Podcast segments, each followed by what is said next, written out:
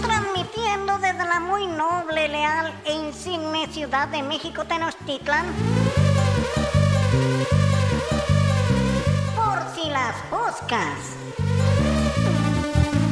Podcast dirigido por un par de moscas que te llevan por los chismes y las anécdotas de la historia y la restauración en México.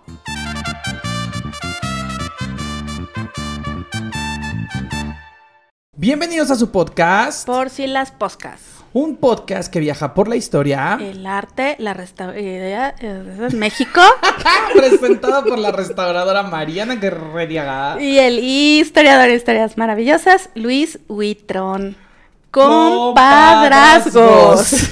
Casi se me olvida. ¿Cómo estás, Mariana? Bien, ¿y tú? También, ¿qué tal esta fría semana? Pues sí, algo fría, ¿eh? Sí, ¿no? Sí. Oye, sí. ¿Qué crees? ¿Qué? Hoy hay una invitada en Por si las Poscas que ni tú ni yo la conocíamos. Y gracias a Sergio está aquí. Ah, mira, qué padre. A ver, preséntala. Se llama Gaby Peñuelas. Ajá. Y es restauradora. Como tú. Sí, qué emoción. Pero más joven. Ay, no se nota, ¿eh? No se nota, no se nota. Eso que ni qué, eso que ni qué. Bienvenida, Gaby. ¿Cómo estás, Gaby? Bien, bien, tapándome. Ah, muy bien. Sí, es que se le había olvidado su suéter y se había tenido que regresar porque ya venía en insurgentes. Claro, claro. Ya estaba aquí en la esquina sí. Y dije, no, va a ser al aire libre, tengo que subir por suéter. Sí, sí, sí. Y quedamos al aire medio libre porque esta casa es medio muy libre, fría. Ya medio frío. Pero ya libre aquí hasta el aire. Hasta el aire, no hay COVID, no hay nada. Así es. Gaby, ¿cómo te, defini- cómo te definirías? Vegana, amorosa, animalista, taciturna, poeta. Escorpiónica. Escorpiónica, con ascendencia en Mercurio retrógrado o cómo? Este, no. Todo. Todo lo anterior. No, no soy vegana. Es, me gusta mucho la carne como para ser vegana. Pero, ¿cómo me definiría? Pues, me gusta tomar fotografías, eh, me gusta comer con las manos, este, me gusta comer en general, eh, beber, agua, hacer pilates, eh, la restauración, la historia. Este, dar clases, mmm, el mar, okay. es, la naturaleza. ¡Qué bonito! Soy más de perros que de gatos. Ah, ok. ¿No? Eso de, sí, del mundo, ¿no? Sí, sí, sí, sí, sí. sí. sí soy escorpión, este, la luna la tengo en Libra, no, Mercurio retrógrado no lo sé, y mi ascendente es Acuario.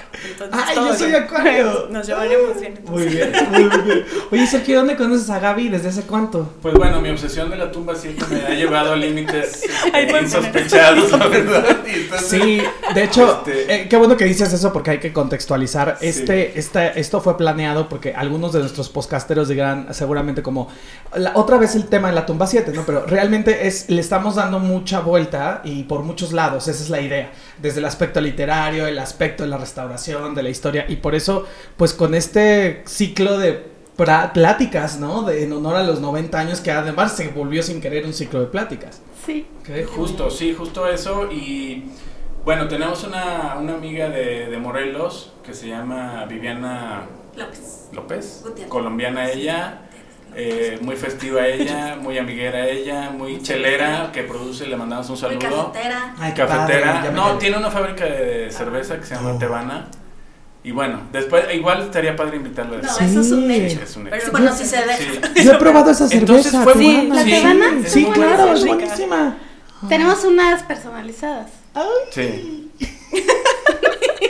Y el asunto es que después de que pasó la catástrofe sísmica en, no solamente en la Ciudad de México, sino en toda la región circunvecina, en, incluyendo obviamente el estado de Morelos, que fue uno de los más dañados, junto con una parte de Oaxaca y Puebla, este, nos, nos, este, nos pusimos en, eh, en, en la sintonía de qué onda con las campanas. Entonces se creó claro. una comisión de campaneras que, bueno, en la restauración, eh, para el público que no conoce por dentro cómo es toda esta onda, los intríngulis de la restauración y las chavas que hacen todo esto, no es que se divida, sino que cada quien como que agarra su región, y hay, en, como en este caso con Gaby, que son metaleras, que son muy clavadas en la onda del metal, y entonces a ellas las convocan y forman como estas comisiones muy padres para dictaminar y tirar línea sobre qué vas, por ejemplo, cuando se cayeron no sé cuántas manza, eh, campanas en, en un pueblo de, de Morelos,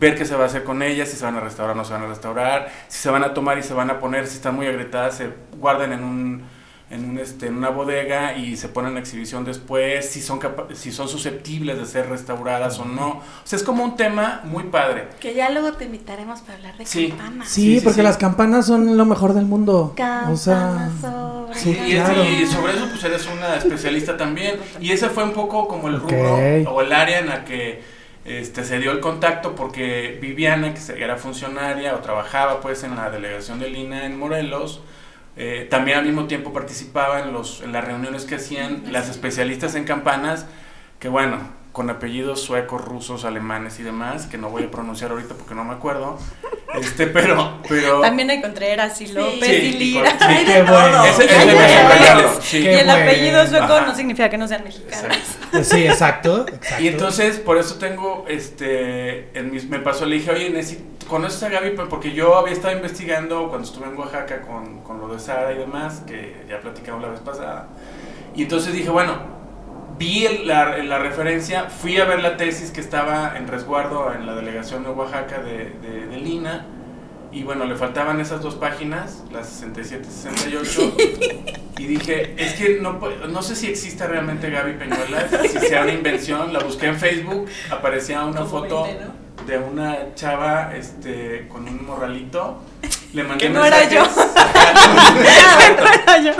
Le mandé, estoy haciendo la historia porque para los detallistas que, que quieran este, recabar toda la información, ahí la van a tener. Y entonces nunca me contestó ni nada y dije, bueno, pues ¿qué voy a hacer? O sea, mi investigación está atorada, mi novela está atorada, ya claudico, mando toda la goma o qué hago.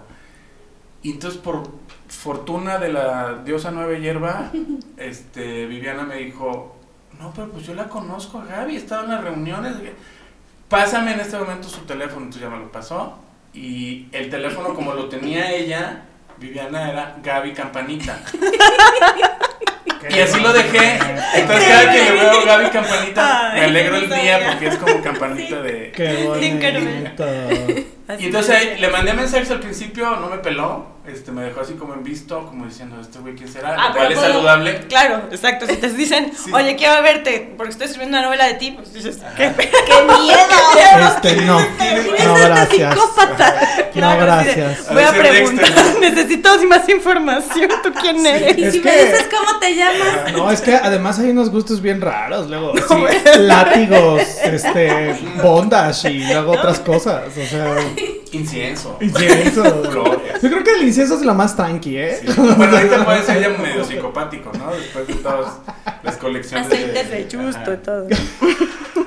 Y pues ya le conté que estaba escribiendo la novela, y me interesaba mucho que ella viera, leyera la novela porque no quería estar diciendo mensadas, ¿no? Tarugadas ni babosadas. Y entonces pues la imprimí todo después de un lapso más o menos, o sea, porque hablamos cuando ya ella vio que no era ofensivo yo, ni Psycho. agresivo, ni exacto. No, no hay que... Buen este... punto, buen punto. Quiero, quiero llegar a viejita. Envejecer con mis campanas. Pues ya empezamos con, con ese intercambio de datos, de información, muchas dudas que tenía yo sobre el tesoro. Porque mi, el tema de mi novela es justamente el deterioro inexplicable de la máscara de Xipe Tótec, ¿no? Uh-huh. Y entonces yo tenía una, una línea argumental sobre la novela, este, con la hipótesis de que el, que, el causante pues era un, un, un bicho, pues una bacteria, un, un hongo. Y dije, no, pues es que necesito a alguien que sepa bien, que era únicamente ella, ¿no? Únicamente ella lo digo porque me parece que es de las personas, de las restauradoras que más... se ha metido a estudiar el, el tesoro con los análisis de caracterización, y bueno, su tesis es eso, ¿no? Caracterización por medio de análisis instrumentales de los materiales constitutivos de la orfebrería de la tumba siete de Monte Albán, Oaxaca, ¿no? Porque y cuando creo... hacemos tesis usamos textos largos y títulos sí, muy títulos, largos, títulos, ¿no? Para, y aparte para que no quede duda a... de lo que se da. No, y textos también, a menos que seas con ACID y te pongan un mínimo de ciento veinte cuartillas, seguramente te ha pasado, entonces como de, no. Pero, pero, ¿de dónde sales tú? Yo, pues, de mis papás, ¿no? Okay, de mi mamá, bueno, espero, espero. Sí, sí, tengo la cara de mi madre y de mi padre. hermana de mi hermano. Eh, Cuéntanos la otra historia para llegar a conectar con, con la de Sergio. Con Sergio, pues... Eh, ¿Estudiaste en la ENCRyM? Estudié en la ENCRyM, bueno, antes estudié en la ENAP dos años, luego no sabía bien si quería estudiar diseño, no me acababa de convencer, entonces fui a hacer el examen, me quedé, acabé, y cuando acabé siempre había tenido la, la cosquillita de estudiar Historia del Arte, entonces, este, pues, mi idea me iba a ir a estudiar, a hacer una maestría en París, ¿no? Porque la historia. Porque París. Claro, entonces yo tenía que hacer una tesis rápida y concreta y irme, ¿no? Y en una de esas, eh, José Luis Rubalcaba, que estaba empezando con las técnicas no destructivas in situ para llevárselas a los museos, le había ofrecido un proyecto de investigación a Janine Contreras, que era la maestra, y me dijo, dijo pasó y dijo, ¿quién quiere una tesis rápida de metales? ¿Yo? Claro, no se, me vieron, pero dijiste, levanté la moa, mano. Ajá, yo, yo, yo, aquí, ¿quién dijo? ¿No? Y me acuerdo, yo soy. Yo soy, claro. Y me acuerdo perfecto, así que como a los dos días subí, le dije a Janine, porque tiene una personalidad fuerte, ¿no? Y yo así de, mmm, oye, ¿qué dijiste? Que una tesis, no sé qué es, ¿era en serio? Sí, sí, con José Luis, ya había trabajado algunas veces José Luis con Caballete, o sea, como que era una persona conocida, ¿no?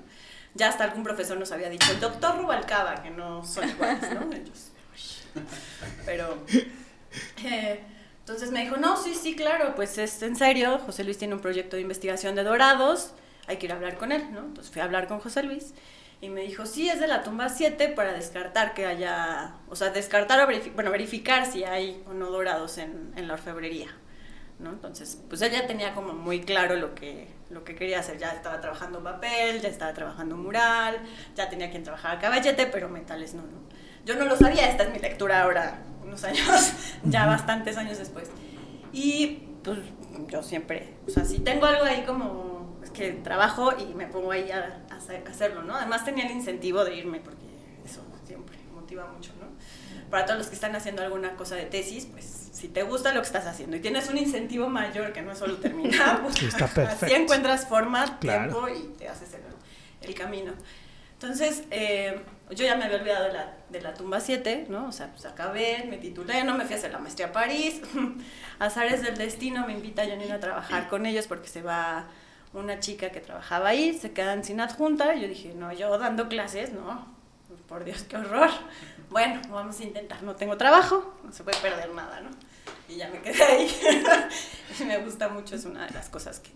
¿Y actualmente das clases en la Actualmente, eh, hoy por hoy no, porque estoy en el permiso para acabar el doctorado, pero sí, o sea, mi, tengo una plaza en el instituto, soy funcionaria pública, y doy clases en la escuela. O sea, mi plaza es de, de, resta, de restauradora, pero en la escuela de restauración. ¡Qué entonces, padre! Sí. O sea, restauradora de la Cordi, pero dando no, clases de en la escuela. De la escuela. Ah, de la escuela. Ajá. Okay. Soy, ajá, sí, estoy de titular en la escuela. O sea, en la escuela me puedes ir, este, dar clases de metales, de fotografía, de chino, y yo tendré que decir, sí, ponte a restaurar, sí, porque mi plaza está ahí. Podría pedir algún permiso también, siempre y cuando me lo autorizaran, pero en realidad...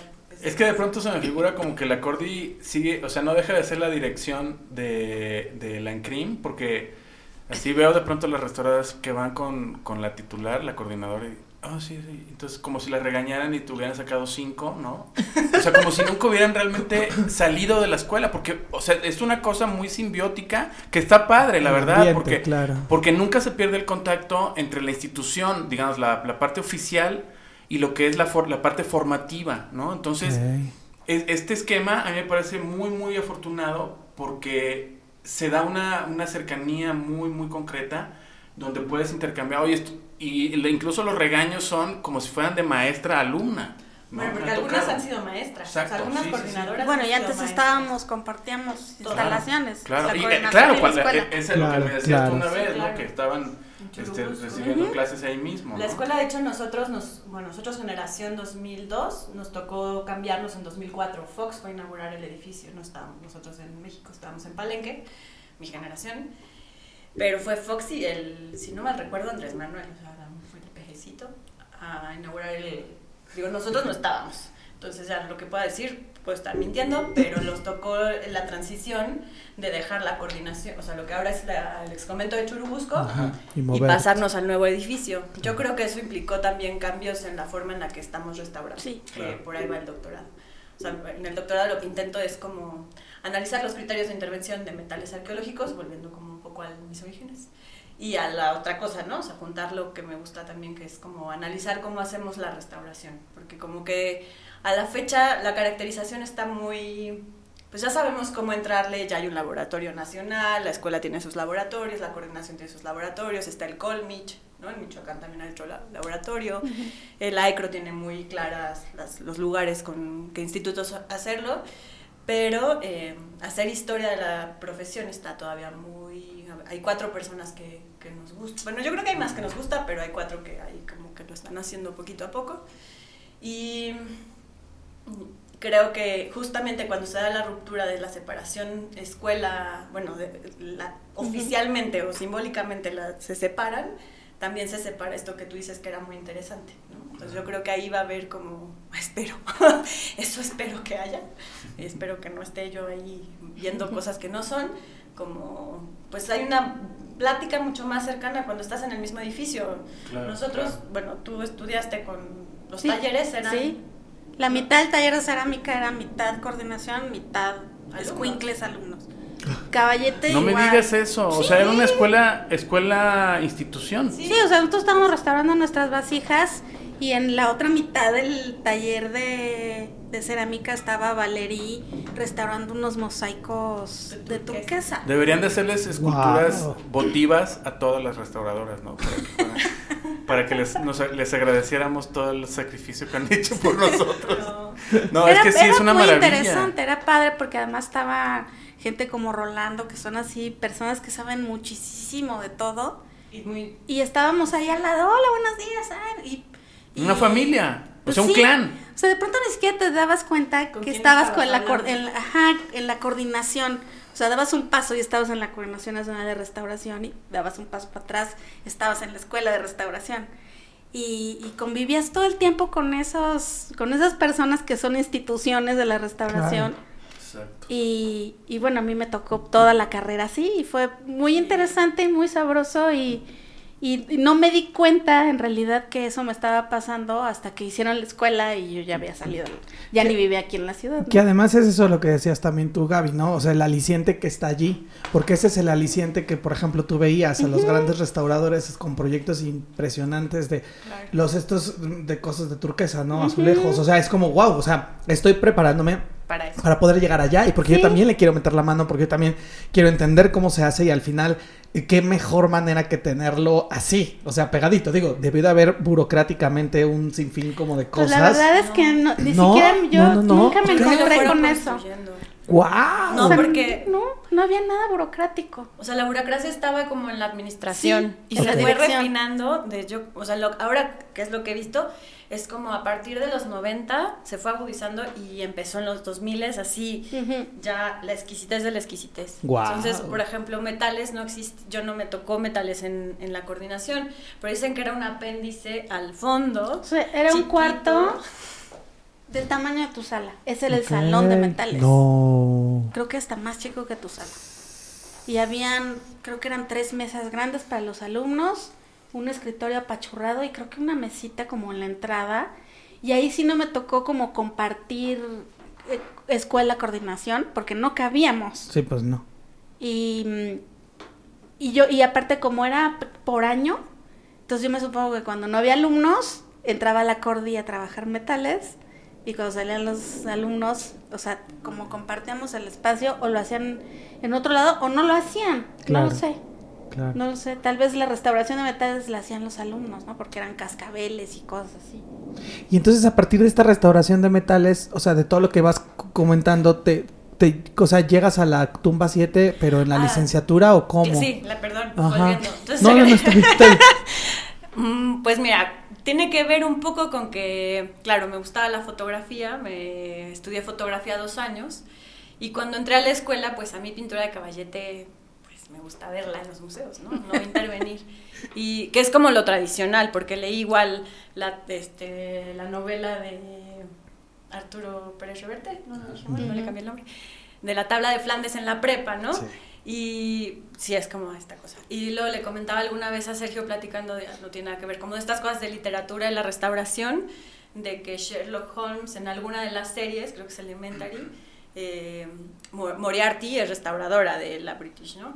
Entonces, pues de esta cosa así glamorosa, tóxica de la restauración de Caballete no me llamaba la atención, ni cerámica, eh, lo que estabas diciendo hace un ratito que decía Mariana, a mí el profesor Montero, que ya murió, nos daba una clase muy bonita, muy bonita, muy completa, o sea, es la capacidad de síntesis más impresionante que, que no sé si a, a ti te tocó, que era primer semestre, sí, y claro, nos iba contando todos los deterioros, técnicas de factura, de todos los materiales. No, entonces, yo lo que sé... Montero.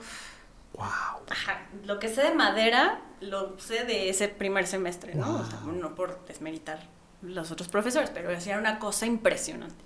Y ahí nos iba llevando a gente, como para mí siguen siendo instituciones con patas, de Orea, Valery Magar, eh, ¿no? Que habían restaurado la tumba, Bonampak, así cosas. Ellas, que... ellas fueron mis maestras. Súper emblemáticas, claro, restauraciones emblemáticas. Padre. Entonces tú decías, yo quiero hacer así. Claro. Y abrías, ¿no? Paquimei, abrías la boca, Marta Tapia, y decías, no mames, ¿no? Sí. Básicamente. Y pues yo dije, pues esto sí me gusta, esto no, esto no, me gusta papel, porque venía de diseño, y metales, porque fotografía, ¿no? Al final, sí, del caminito había fotografía.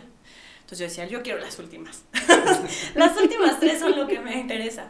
Entonces cuando Janine me, me ofreció lo del proyecto, que era una tesis con fin, objetivos y ya establecido, y más bien estaban al alumno que fuera el talachero, uh-huh, y yo levanté la mano, así llegué a la tumba siete. O sea, yo no había, había ido a Oaxaca en la prepa con un maestro de historia, eh, había visto las piezas, pero pues las había visto. Pero así, ya está, o sea, ya estaba definido que quien hiciera esa tesis iba a ser sobre la tumba siete. ¿O tú elegiste el...? No, José Luis lo tenía medio visto. Ah, ya. Ya lo tenía medio visto. No lo tenía completamente amarrado. Eso sí fue logística de burocracia pura y dura. O sea, tuvimos que meter papeles... Bueno, tuve que meter papeles al Consejo de Arqueología, eh, a la coordinación de museos, a todo el mundo para, sí, enterar que íbamos a hacer análisis al museo, porque era parte del proyecto CONACYT, de un, uh-huh, de un proyecto... No, es un poco más grande. Estoy diciendo, ¿no?, mal, pero está ahí. Yo debe, debe estar en los agradecimientos. Ahorita, ajá, lo busco. Era Sandra, me parece que era el dos. O sea, estaba desarrollando la tecnología para... Sandra se llama. Ah, ¿la, la máquina? La sí, máquina, sí, sí. Antes de las... Ahora son las pistolitas, le llaman, ¿no? De fluorescencia, sí, rayos X. Era un equipo, sí, mucho más...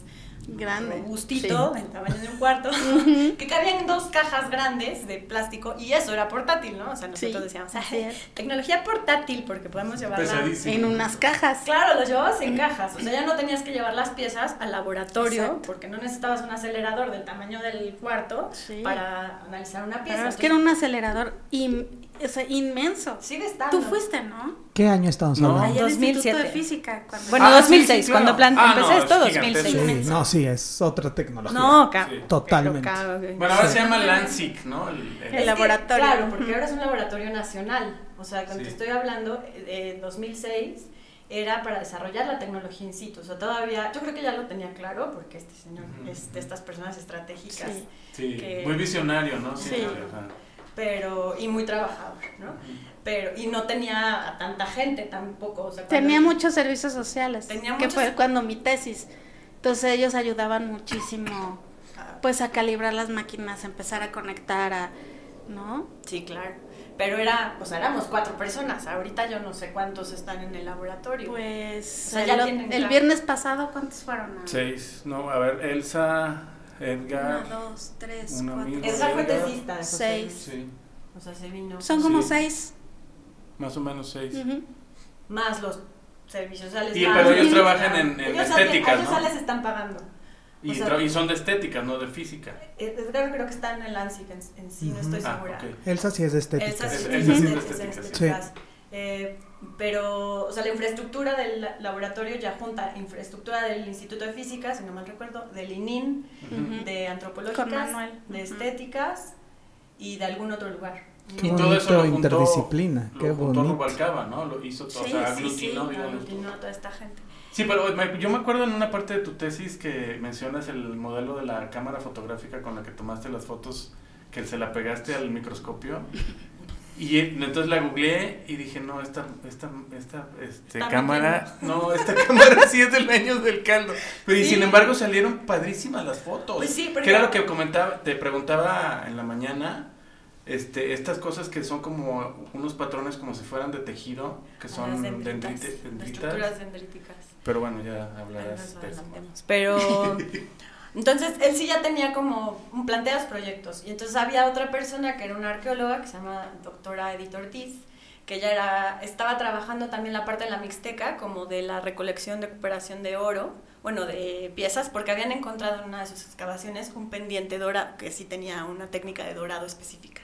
Wow. Entonces querían saber si los, ya se habían hecho análisis de la orfebrería, bueno, la orfebrería pues lo, tesoros, ¿no? Entonces uh-huh. pues el tesoro todo el mundo le quiere meter mano, y el, eh, pues ya le habían sacado muestras algunas piezas tanto de la tumba siete como las que tienen antropología, va, o sea, en distintos momentos habían sacado muestras, pero México todavía adolece de eh, estudios muy masivos de caracterización de materiales como para saber, ah, por, por, por zona, por región, tienen estas aleaciones. Entonces, en ese momento fue cuando yo entré, un poco con Edith, que quería saber si también la tumba siete era dorada, ¿no? Como para hablar de una mm, tradición metalúrgica en la región, digamos. Nosotros, porque también había una zona de, nosotros digo restauración, porque había una, como un tono doradito ahí, característico, que parecía que podía ser dorado porque parecía que podía ser corrosión, ¿no? Entonces también en este sentido de la interdisciplina, pues mi tesis juntaba a José Luis, que era el doctor en física, este, el diseñador de todas estas cosas, el dueño del proyecto, porque me becó CONACYT para hacer la tesis, ya se me había olvidado que me sí, habían pagado, sí. que parece así, que sí me pagaron un dinero este, por ser tesista, y eh, bueno, Janine restauradora, y Eumelia Ortiz, este, Hernández, Hernández, que no. pues sí, las fotos son una chulada. No hay, no hay otra institución. No, exacto. Sí. No, no, no. Fue una semana muy bonita. O sea, nos wow. fuimos... Mmm, yo empecé como esto, a lo mejor cuando estaba acabando metales, que fue en dos mil... Salí en dos mil siete, entonces en dos mil seis empecé a trabajar como estas cosas. A la par había una materia que era protocolo de tesis, entonces pues así, fu, junto con buenísimo. Pegado. Mi mamá además, eh, pues sí, uno es hijo de sus padres, ¿no? Este, mi mamá había estudiado una maestría en metodología de las ciencias, entonces también me ayudó mucho con la cosa de metodología. Entonces ya todo iba como así, tu, tu, tu, tu, tu, caminando, caminando. Lo que más me...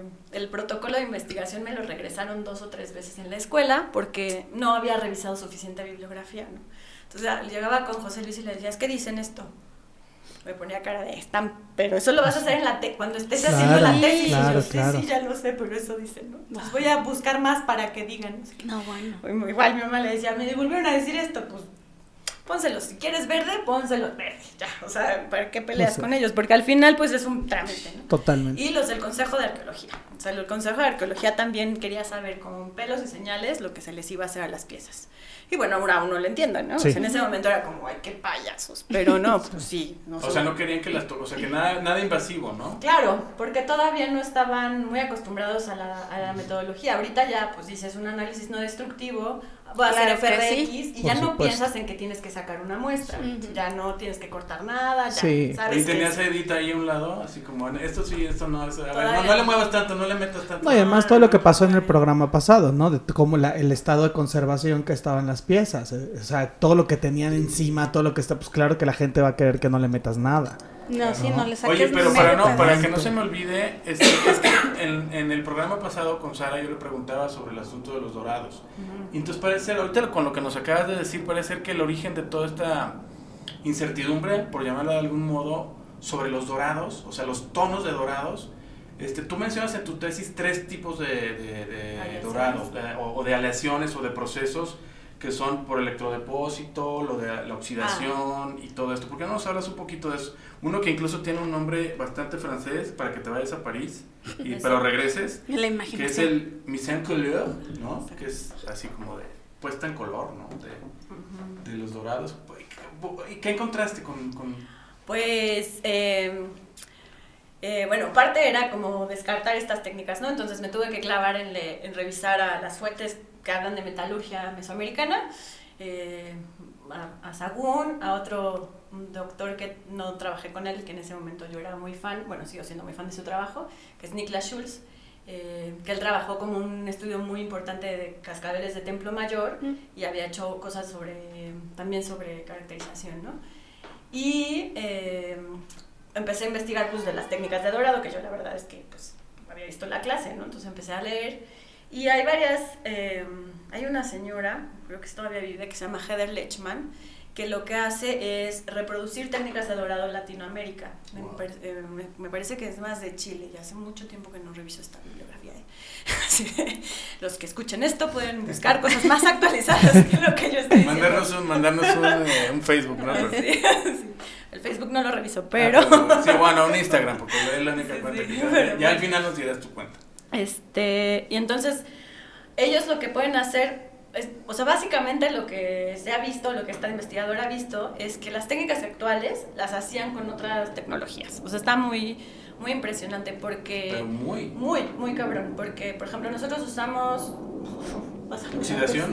No, claro, pero nosotros usamos sales de oro, o sea, el oro disuelto, que solo se disuelve en agua regia, claro, para depositarlo sobre otro metal, que son las chapas de oro o las piezas que son doradas, ¿no?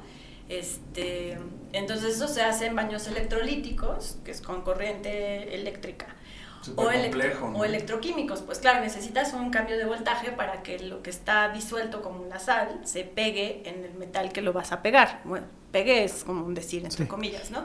Sino por la carga, la diferencia de potencial, pues sí, de, de un metal con el otro, se van depositando y la energía hace que se pegue en la superficie. Dependiendo de tanta energía, pues vas quedando la capa, vas formando una capa más, muy regular o más gruesa, ¿no? Esto lo hacían ellos con... Con salmuera, ¿no? Pues con sal, con... O sea, por oxidación. ¿Era no, por sal, no, no. con salmuera o cómo era? Eh, ver, lo hacían con algún tipo de, de sustancia de plantas y no lo hacían ah, sí, con electricidad. Que tenía como tipo este, ácido oxálico o algo así, ¿no? Pero... Sí, debe haber sido algo más fuerte. Eh, como una mezcla que fuera clorhídrico con algo más, ¿no? Pero vegetal, ¿no? Pero vegetal y para, con calor, para, para todos disolver el oro. Para nuestros amigos podcasteros que no están como tan familiarizados en esto, ¿qué crees que pudiera ser? ¿Qué, qué, qué planta o qué crees, creen, digo, con todo lo que han propuesto? Porque sí está muy específico, ¿no? No, no, es que sí, está increíble, está... porque son técnicas de dorado súper elaboradísimas. Sí, claro. Que, que ya las manejaban allá. Entonces, esta chava Lechman que dice bueno. Gaby, este, tiene esta tesis de que el, el mismo procedimiento electrolítico lo hacían, pero de modo natural, sí, o sea, luz. Sin electricidad. Claro. Entonces, que no podría increíble. ser elec- claro, eléctrico, ¿están claro. de acuerdo? Entonces... Sí, porque incluso, y eso se lo voy a preguntar después, pero aprovecho para preguntárselo ahorita. Este, la vasija de plata tiene una película de un veinticincoavo de milímetro de espesor, o sea, un veinticincoavo wow. o más delgada, ¿no? Es lo que decía este Torres cuando hicieron el análisis y al mismo tiempo trataron como de de revertir unos sulfuros que tenía ahí pegados y todo. Entonces, Torres, restaurador, el restaurador Luis, que, Luis, Torres, Luis Torres, el que murió, sí, hace, no sé también fue años, mi maestro. ¿No? Ajá. Ah, pues él decía que era como un desafío también. De hecho, Luis Torres es el que inventó el Stone Saber. Este, sí, es un dato importante. Pero define para los Es el producto que dije que uh-huh. no iba a decir su nombre cuando hablamos de piedra. Es para limpiar. Es que Qué bueno tiene, que solo se dijo un nombre. Para, o para sea, mientras le iba diciendo a mi, mi otro yo me decía, calla, calla. Sí. Ahora no, ahora no, es momento de meterte. Oye, pero entonces para no salirnos, este, eh, eh, eh, tú puedes ver en, en, en el acervo de la, eh, cien, las ciento veintiuna piezas de oro o cuarenta y uno, no me acuerdo, este, ti, ¿tú puedes detectar estos, estos tipos de dorados? Pues lo primero que intentan, intenté hacer fue pues, buscar qué dorados había para saber si a simple vista podía haber algo, ¿no? O si con fluorescencia de rayos X podíamos ver diferentes concentraciones y eso me fuera dando pistas, porque cada dorado, por ejemplo, este es el electrodeposición, el que les contaba, que es muy parecido a lo que se hace ahorita electrolítico, eh, que es lo que traemos casi todos cuando te dicen ese chapa de catorce quilates, es por eso. Como ¿no? el golf y eso, ¿no? También que es como... Ajá. Lo que hace T A N E, lo que hace uh-huh. todas estas empresas, ¿no? Cambia el tipo de oro dependiendo de... de la pureza de la, y la, la, la, las aleaciones con otros metales. Sí, de cómo va la capa y el grosor de okay. la capa, ¿no? O sea, la cantidad de, de tiempo que le dejes, okay. de, de energía, pues es la cantidad de la capa. Y lo que encontré aquí en el acordeón es que lo que Leitchman decía en el noventa y uno era que disolvían una solución de sal común con nitrato sí, de potasio, de la sal, sí. alumbre de potasa, sulfato de doble potasio y aluminio. O sea, estos sí son raíces de plantas que dejaban pudrir hasta que por dos, de dos a cinco días para luego meter el objeto, lo dejaban ahí y otra wow, vez se doraba. Pero qué interesante la lumbre como fijador, tal vez, como el mismo proceso de, de las otras manufacturas. Pues como si fuera una mica casi, ¿no? Pues Uf, se iba disolviendo y de... lo que iba, Ajá. lo que iba haciendo es que una parte wow. se reducía, porque siempre caí, una parte se reducía y otra parte se oxidaba, entonces lo que se reduce ah. se va depositando en el metal Ajá. y la otra parte se va oxidando y... y, y wow. Y, decantando, se hace, ¿no? Como, y se hace un sedimento. Se hace un sedimento. Esta señora lo que tiene es que sí lo, lo hizo, hizo experimentalmente. Ella el, el experimento. Ella hizo los experimentos. Wow. Entonces lo que decían los artículos es que tenía una capa de cierto grosor y cierta porosidad, porque esto lo que está depositando son pequeñas partículas de oro muy finita sobre la superficie. Entonces uh-huh. se iba a ver un, un tipo de superficie muy particular. Ellos okay. iban a la veta de oro y la molían para hacer este brebaje. Según esa, ser, pues, esa hipótesis, ¿no? Sí, podría Ajá. ser, o que escogieran cierto mineral, o sea, cierto, o sea, cierta mina o cierta veta que hubiera, uh-huh. con características específicas para disolver ese oro, y a lo mejor ahí mismo tenía otro mineral o otro claro. elemento que les ayudaba en la mezcla.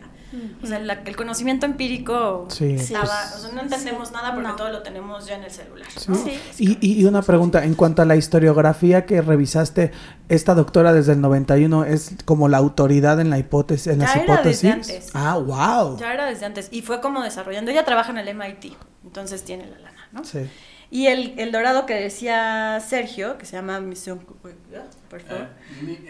Color, o Depletion Gilding, o también dorado por enriquecimiento superficial. O sea, lo que significa es que corroes la pieza, o sea, tienes una aleación, eh, de, es decir, una mezcla de oro, plata y cobre, oro y cobre, y cuando sometes a, a corrosión, se va a correr primero el metal que no es noble, o sea, uh-huh. la, el cobre o la plata, uh-huh.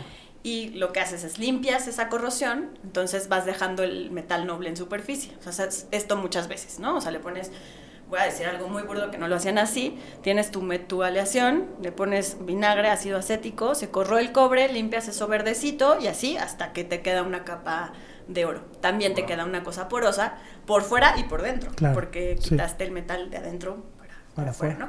Todo eso se pulía y tenían... Esto, por ejemplo, es más de, de la zona de Colombia, ¿no? La, la tumbaga es muy dorada y por eso cuando la encuentran en las tumbas se ve verde, porque tiene mucho cobre. Entonces, pues esas eran como... Eh, bueno, estaba el dorado por fusión, que ya fuera que tuvieras hojas y que la pegaras con calor y golpes. Y estas eran como las principales técnicas de dorado que, porque habían encontrado en Latinoamérica, ¿no? El, en, pues sí, en otras zonas, o en el caso de...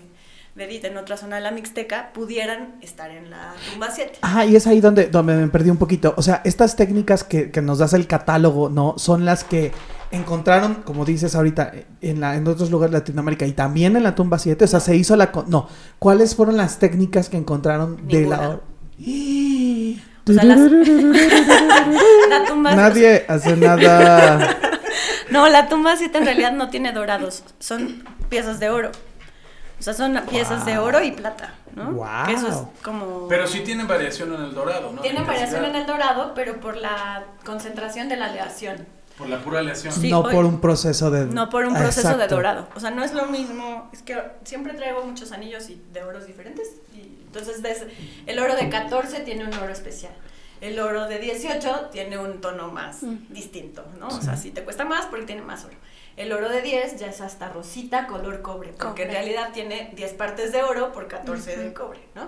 Entonces, estos cambios de coloración correspondían a, a un cambio en realidad de la aleación, no a una pieza, no a un, no a un dorado intencional, ¿no? O sea, o sea pero, pero tú, tú eh, tu hipótesis es que sí controlaba, o sea, que ellos sí con, conocían ¿Qué intensidad deben obtener según ciertos procedimientos o no tenían, o era muy accidental? No, no era nada accidental. Eh, pues, en o sea, el mundo prehispánico no hay sí, nada no, nada. No, no está ligado sí, con o sea, la liturgia y tiene un sí, fin. Es que tú, tú incluso mencionas sí. el, eh, estos diferentes tonos de dorado que incluso viran hacia el naranja, hacia ciertos naranjas, ¿no? Sí. Eh, es que, bueno, cuando yo estaba haciendo la tesis había otro libro que estaban escribiendo que se llama Dorothy Hosler, que ella tiene una publicación de la, de la zona en Michoacán occidental, ¿no? Y ella había analizado colecciones de Occidente para tener un libro que se llama Sonidos y Colores del Colores y Sonidos del, del Poder, me parece que es el libro. Y lo que ella decía es esto, que como dice Mariana, que no hay nada de fortuito, que todo es intencional y que los colores, no nada más los colores, sino el proceso, la técnica de factura tiene que ver con un, una ritualidad muy característica. O sea, no cualquiera hacía unas piezas, ¿no? Este... Bueno, si eso le agregas que todavía en México no hayan encontrado o no se han difundido eh, talleres de orfebrería, pues dices, ah, claro, pues están escondidos, ¿no? O, ¿qué pasó? Sí, porque otro, otro de los puntos que tocas en tu tesis es eh, justo ese de que según la técnica de manufactura es la utilidad del objeto, ¿no? Uh-huh. O sea, entonces también ahí sería padre que nos dijeras un poco qué, qué fue lo que encontraste. Bueno, iba yo con la, o sea, la hipótesis de la tesis era solamente Ajá. si había verificar, si había Exacto. dorados o no había dorados, ya está. No, ay, yo estoy muy bien, no, perdónenme. Es que hablo con las manos. Sí, me amarran. Y eh, entonces ya había revisado las técnicas, fuimos a ver los análisis y cuando estábamos haciendo la, la interpretación de los picos de fluorescencia de rayos X, porque bueno, ya para ese entonces eh, José Luis había estado como muy alerta de que dependiendo de dónde entra, para los que nunca han hecho nunca nada de fluorescencia de rayos X, eh, lo que se hace es que se emite un rayo X, ¿no? En cierta dirección y atraviesa la, la pieza, dependiendo de la matriz que tienes enfrente, si es una piedra, si es un metal, o si son varios metales, o de qué es, de qué es la densidad del metal, del material que tienes dentro. Que tiene que ser inorgánico, ¿no? Exacto, uh-huh. inorgánico. Regresa hacia un detector, y el detector lo revisa, son ciertos, pues, cierta cantidad de energía, eso se traduce a que puede ser una, un, un material, uno, otro. Eh, pero hay diferentes efectos, digamos, de estos rayos, ¿no? Porque al final, pues, es una onda que va y regresa. Entonces, ya él lo sabía y lo que hizo fue, eh, los análisis los hizo todos José Luis. O sea, éramos como un equipo de trabajo, así como esta mesa. Entonces, había una, la sección de Eumelia tomando fotos, haciendo maravillas con la cámara. Eh, Diti y José Luis tomaban las... Las, los, pues sí, los análisis de fluorescencia de rayos X, un arqueólogo nos cuidaba, que no hiciéramos nada malo, él ponía las piezas y Janine y yo veíamos en los microscopios, ¿no? Entonces, este, luego ya me tocó a mí ver todas las imágenes, eh, los picos de fluorescencia, con Friends de fondo, ¿no? Entonces iba, bueno, iba como cazando lo que estaba viendo en las fotos con lo que veía en los resultados y lo que me acordaba y las anotaciones y todo. Entonces, eh, pues no había como las características que señalaba Lechman, que ya había hecho análisis de fluorescencia, de la profundidad, de las variaciones. Aquí las, las piezas tenían, por ejemplo, los pectorales de, de Tlacuachito y los homorfos, que son tres piezas, no venía ahorita les... No venía preparada, pero es que me acordé porque el, en el otro podcast... Está sacando en este instante su bolsa. Unos está tesoros sacando... que nos va a regalar. Ah, qué padre. Del, la, réplica, ¿no? La reproducción del pectoralito de... Ay, ah, de la tienda, de la tienda de la que hablamos, la tienda la vez pasada. De esa tienda. Sí, para ustedes, ahí se lo rifamos, que solo son...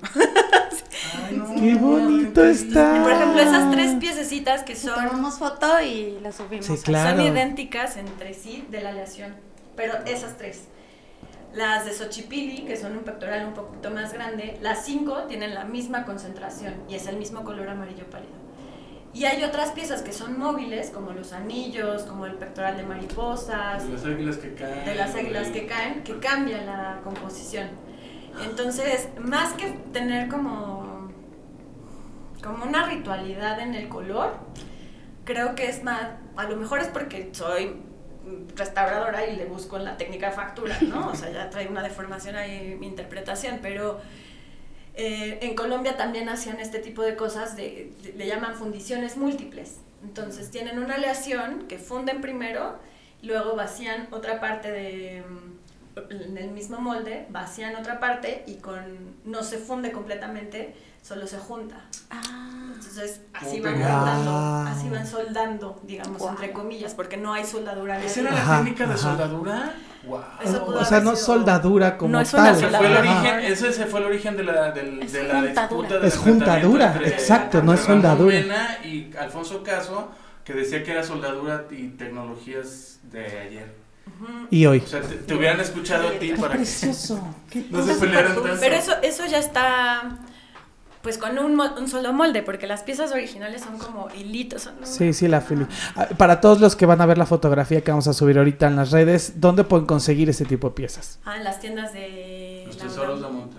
No, Oye, la, de las, no estas, estas son reproducciones de Lina. Ay, no sabía. O sea, si, vas a, si van a Oaxaca, ah, en, la tienda están... del museo, en la tienda del ahí museo, la venden. Ahí y si está. Van al Museo de Antropología. Exacto, si no, en exacto. Córdoba, en Córdoba cuarenta y cinco. Ah, sí, en, en la Roma. Roma ahí, las, ahí las tienen. O sea, como que las que sí. más tienen es en Córdoba cuarenta y cinco. Que por cierto, también está el acervo de la, de la librería más grande de Lina, con unos libros que no encuentras en ningún lado, increíbles. Ahí están todavía. Todo vayan, esa vayan, vayan. vayan Vayan, se, se confunde con un hospital. Está al lado de los... Es como, de, ¿dónde estoy entrando? Pero sí. Pero Oye, sí, wow. sí y, y otra pregunta asociada a esto que acabas de decir. ¿Cómo, cómo afecta todo esto que, que mencionaste a los procesos de intervención? O sea, la restauradora se puede de pronto confundir si es una pátina original, si no es, si fue dorado original, si no fue, y entonces llevarse algo al momento claro, de claro. limpiarlo. Sí, porque aquí pues no hay mucho, ¿no? O sea, si Ajá. tienes oro y tienes plata... Pues básicamente no... Bueno, sí, la plata pues te llevas los sulfuros de plata que se están formando. En el oro pues con los años sí se les va formando un... Um, digamos que no del oro, sino del cobre se va corroyendo muy, muy, muy lentamente y muy poquito, ¿no? Y lo que luego suele pasar, que es lo que yo creo que nos pasó a nosotros, que sí veíamos como unos cambios de color en algunas piezas, era más bien el paraloide envejecido.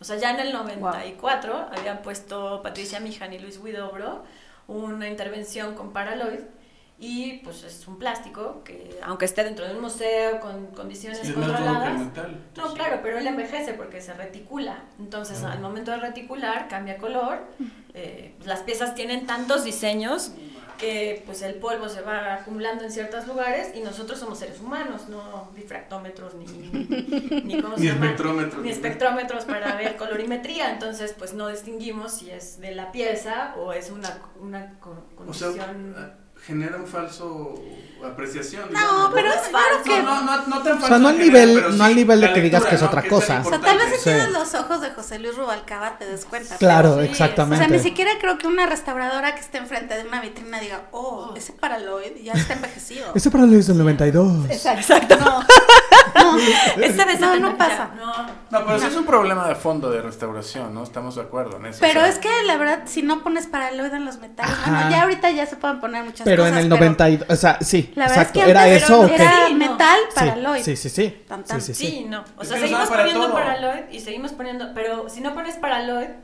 es que, a ver, aquí pasa, yo siento que pasa algo. Me van a venir a electrocutar si quieren. Pero porque... no les vamos a decir dónde estás. No te preocupes, ya saben dónde vivo. Ya saben dónde encontrarme. Pero no me importa, porque creo que una parte, o sea, como que de pronto nos creemos que somos súper poderosos, tenemos un problema sí. ahí de... No de sé, unos egos o unas inseguridades sí, terribles. Las dos juntas, sí, eh, que afirman las psicólogas de todas. Eh, pero creemos que, no sé por qué chingados, perdón por la expresión, este es mi... Los restauradores nunca se equivocan. Uh-huh. Creen, pon tú que no creen. Se, pon tú que además no se, no se equivocan. No, sí se equivocan. Pero, y mucho. Y de ahí aprendemos. Soy además. Pero eh, queremos que el, el tratamiento que, bueno, a ti te lo han pedido, que el tratamiento que te están pagando dure para siempre. Uh-huh. Nadie dura para siempre. Nos vamos a morir, somos finitos, ¿no? Uh-huh. Los metales pues se corroen, unos más lentos, otros menos lentos, porque es la naturaleza, es la de, es de ley, ley de vida. O sea, sí es como... Estamos malitos de nuestros nervios, ¿no? Nuestras facultades mentales, pero bueno. Entonces, sí, tenemos paraloid, es una muy buena opción. Y la otra opción es poner cera. Pero cuando pones cera, pues tienes que decir que le tienes que dar mantenimiento, como a tu coche, como sí, a, a la zapatos. Primera persona que lo agarre se va a llevar la exacto. cera, ¿no? Los dientes, sí. el todo instrumento musical, que dar o sea, todo lo que ocupas en la vida, el cuchillo de la cocina le sacas filo. La claro. navaja suiza, por más suiza que sea, sí, sí, sí. le sacas filo. Retapizas ¿no? el sillón y rebarnizas sí, la mesa. La cera, creo que o sea, sí. Cambia uno de chones. Sí, por, por, por, yo esperaría. O sea, yo, yo quisiera pensar no, que no, sí. No, me refiero a la cera de Campeche y de abeja. Ah, sí, esas, esas sí, o sea, están no, prohibidísimas, no. pero en algunos casos tú lo mencionas también, encontraste como residuos. Ah, sí, para cera, montaje, ¿no? Cera de Campeche, que ponían para montaje, sí. O sea, puedes encontrar materiales, ¿no? Que se, eh, además, pues cada vez hay más variedad, pero ningún material va a ser infalible, o sea, nadie es infalible, no hay, no existe, o sea, si fuera eso... Bueno, hasta que... mil novecientos sesenta y dos el Papa sí era infalible. Oye, entonces, este es el catálogo, haznos un catálogo de piezas, de ah, las claro. que encontraste, así visualmente, conceptualmente. Ah, pues mira, a ver. De las que más así te hayan encantado, el por qué, el cómo... Pues... A diferencia de la novela de Sergio, el Xipe era muy impresionante, pero no era el más impresionante, porque, pues digamos que era una pieza muy bonita, muy chiquita, muy llamativa, pero ya está, ¿no? O sea, por ejemplo, a mí estos pectorales, la situación, bueno, la, la, sí, la circunstancia de que los tres fueran tan chiquitos, porque estos sí son de tamaño original. ¿De como, verdad tan chiquito? Sí, es de uno y medio. O sea, sí, exacto, es, medio, exacto, ese es el tamaño. Uh-huh. Así, así, así, no. Esa es mi tarea, perdón. Ahí está, ahí está, ahí está. Pero pueden subir las fotos, no pasa nada. ¿No? Eh, tenía... Ay, es, ¿ese qué es? ¿Ese qué es? Esta es la máscara Xipe. No, el de atrás, el de atrás, el de atrás. No, ahí. Entonces, um... Ese, ese, ese. Esta es un adorno de faisán. Ay. Entonces tenían la cabecita, esto es a lo que me refería con que podían haberlos fundido en condiciones especiales. Qué impresión. O está unos impactante. Son, son importantes. Claro, porque además estos cascabeles son distintos de los cascabeles que hay en otras regiones. Estos son como globulares y no tienen percutor. Entonces parecía que sonaban cuando... Al chocar. Chocaban ah. juntos, como estas pulseritas de los dos mil, uh-huh. que sonaban tic, tic, tic. Sí, porque aparte yo, yo restauré de los cascabeles de Templo Mayor, que son como un hilito que, que va dando como, como un, este, un resortito ajá. que okay. va dando vueltas y, y tienen una tiene, piedrita, ajá. ¿no? Piedritas. Esos son y son completamente diferentes. Son completamente diferentes. Y aquí cada pieza es única. O sea, a pesar de que son series, por ejemplo, yo para mí sí estas, estos pectoralitos son una serie. Y los de Xochipilli son otra serie. Y los adornos de faisán vienen en pares. Y mmm, hay otras cabezas de faisán que son dos, ¿no? O sea, sí hay como una cosa de números y de serie que coincide con la tecnología. O sea, con, las, con la aleación, con la técnica de factura, ¿no? También las cuestiones de las piezas de plata, pues se podrían volver a analizar todas porque este, nosotros analizamos solo una parte, ¿no? Así también teníamos una semana y teníamos que acabar. Y, y hablábamos la vez pasada. Y, uh-huh. y bye, ¿no? Porque pues ya nos habían dado permiso. Digo, no, LANCIC pues no era LANCIC, ¿no? ¿Qué es eso que nos estás mostrando? Este es un anillo del... Wow, de... ¿Es el ah, del ¿es el del pajarraco que cae? Es un pajarraco, sí. Qué pero ve, por ejemplo, aquí hay una pie, hay un punto que, que sale, ¿no? O sea, sí hay como una... Un, es súper homogéneo y de pronto hay uno Poc. que no. Entonces, a lo mejor esto, a nosotros como restauradores nos puede decir que este cascabelito, que claro, está pegado con un hilo de nylon, pues no corresponde con esta pieza claro. de factura. Wow. Tampoco es como tan brutal que se lo hayan puesto porque, pues, evidentemente... El se parece, cascabel, por supuesto. No, nada más es como, ah, bueno, no era de ahí. Ya lo puedes poner en otro lugar que sí va. Entonces, pues esa era la intención, ¿no? Como ir conectando una cosa con la otra. Seguro lo hizo miss Lombardo. miss Lombardo. miss Lesman. Oh. Y miss Lombardo y miss Lesman entraron a un bar con un, con un anillo de, de, pajarraqui, de pajarraquito. Sí, qué anillo. Sí. ¿Cuál es la pieza que más consideras, eh, dentro de todo lo que has trabajado, como eh, la más importante o la más extraña o la más algo? Sí, tal vez alguna que haya dado algunos picos, datos, eh, no sé, de que no se esperaban. Ajá. Que no se esperaban. Pues a lo mejor el pectoral de fechas. Este que es súper bonito también es muy conocido, el que usaron de... de portada de Arqueología Mexicana hace unos años. Ah, sí, no, no, sí. Lo estoy buscando, pero no lo... Que es más grandecito. Es ¿no? más grande. Uh-huh. Ese, por ejemplo, ahí también... Está. Claro, este, también habían dicho que, este, que se había soldado, porque esa era la otra intriga, ¿no? Yo como que uh-huh. al momento que fui no, no entendía muy bien esto de la soldadura.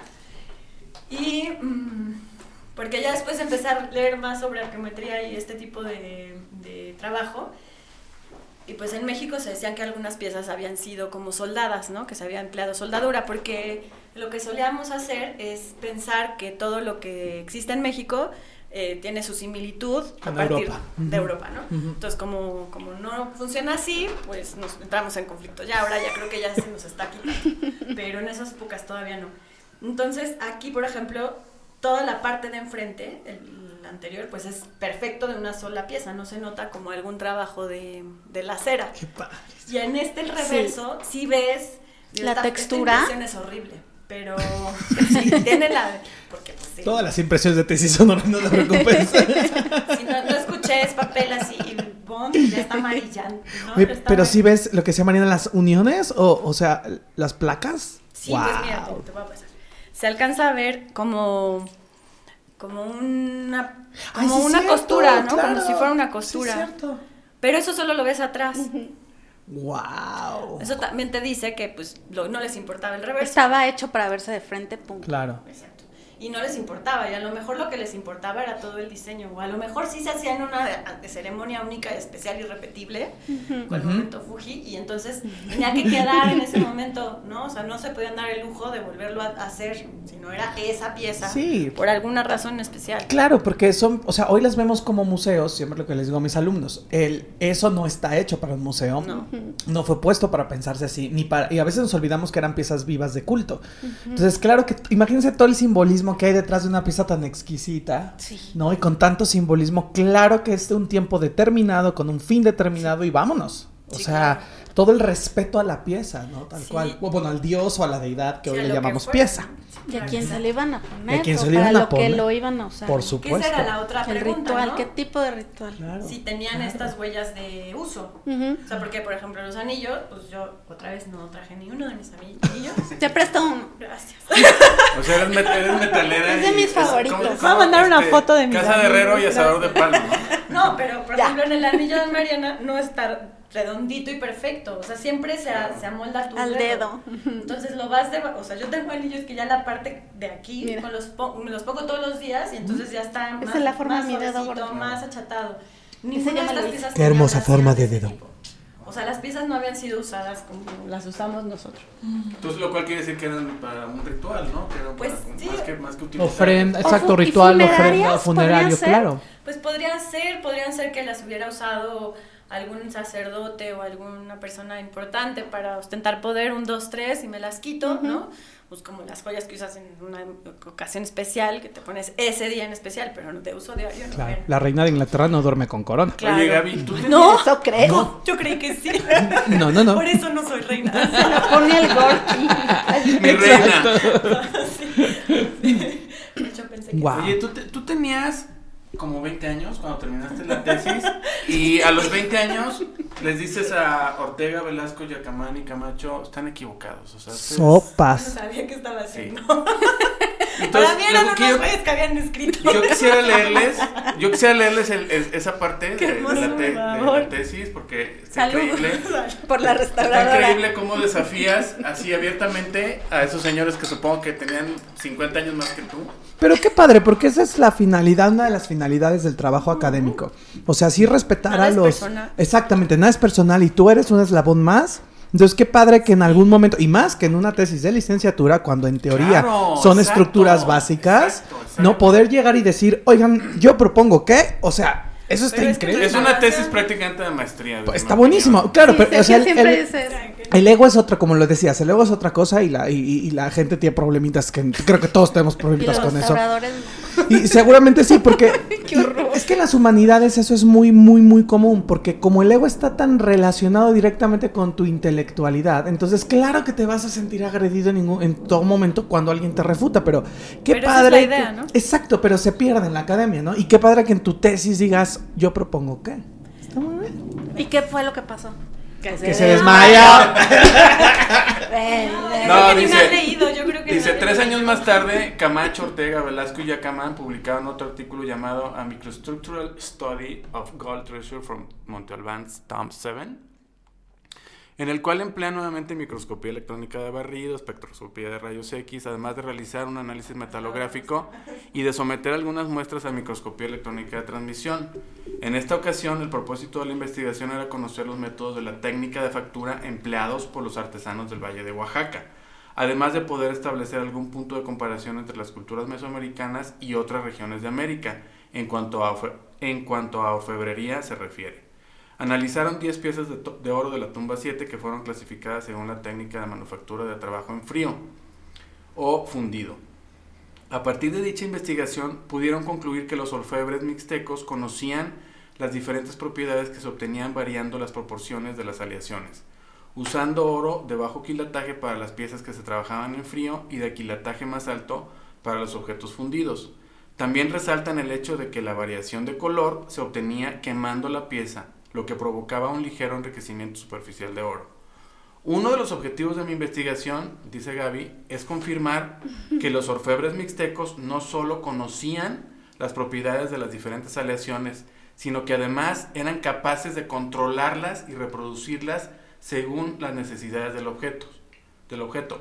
No coincido con las conclusiones de los investigadores, ya que al emplear un menor quilataje para trabajar en frío, la aleación se volvería ligeramente más dura, aunado al hecho de que las aleaciones aquí presentadas no corresponden a un bajo quilataje, salvo las muestras siete y ocho, mismas que según la composición presentada son de once quilates. El quilataje del resto de las piezas varía desde los quince punto cinco quilates a los veinte quilates. Entre los joyeros, los quilates para trabajar el oro son de catorce a dieciocho quilates, por las características de dureza y maleabilidad que presenta la aleación. Menos de diez quilates no se podría seguir llamando oro. Sí. Fin de la historia. ¡Eso, mamona! Bueno, sí te lo venden comercialmente como oro. Claro, pero sobre no todo es. En Iguala, ¿no?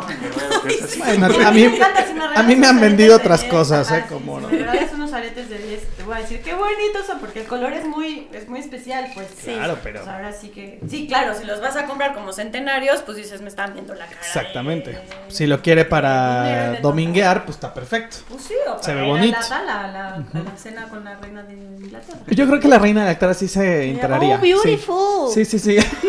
No sería, ¿cómo es British? Oh, oh, oh, it's great. Oh, gorgeous. Gorgeous. Gorgeous. Bloody gold. Pero por ejemplo, el, el, es que estaba buscando el cuenquito este calabacito, el calabacín, uh-huh. es, es una aleación. El martillado, ¿no? Sí, pero es, es muy suavecito. Creo que ese es, si no me falla la memoria, eh, una de las piezas que tenía alto quilataje.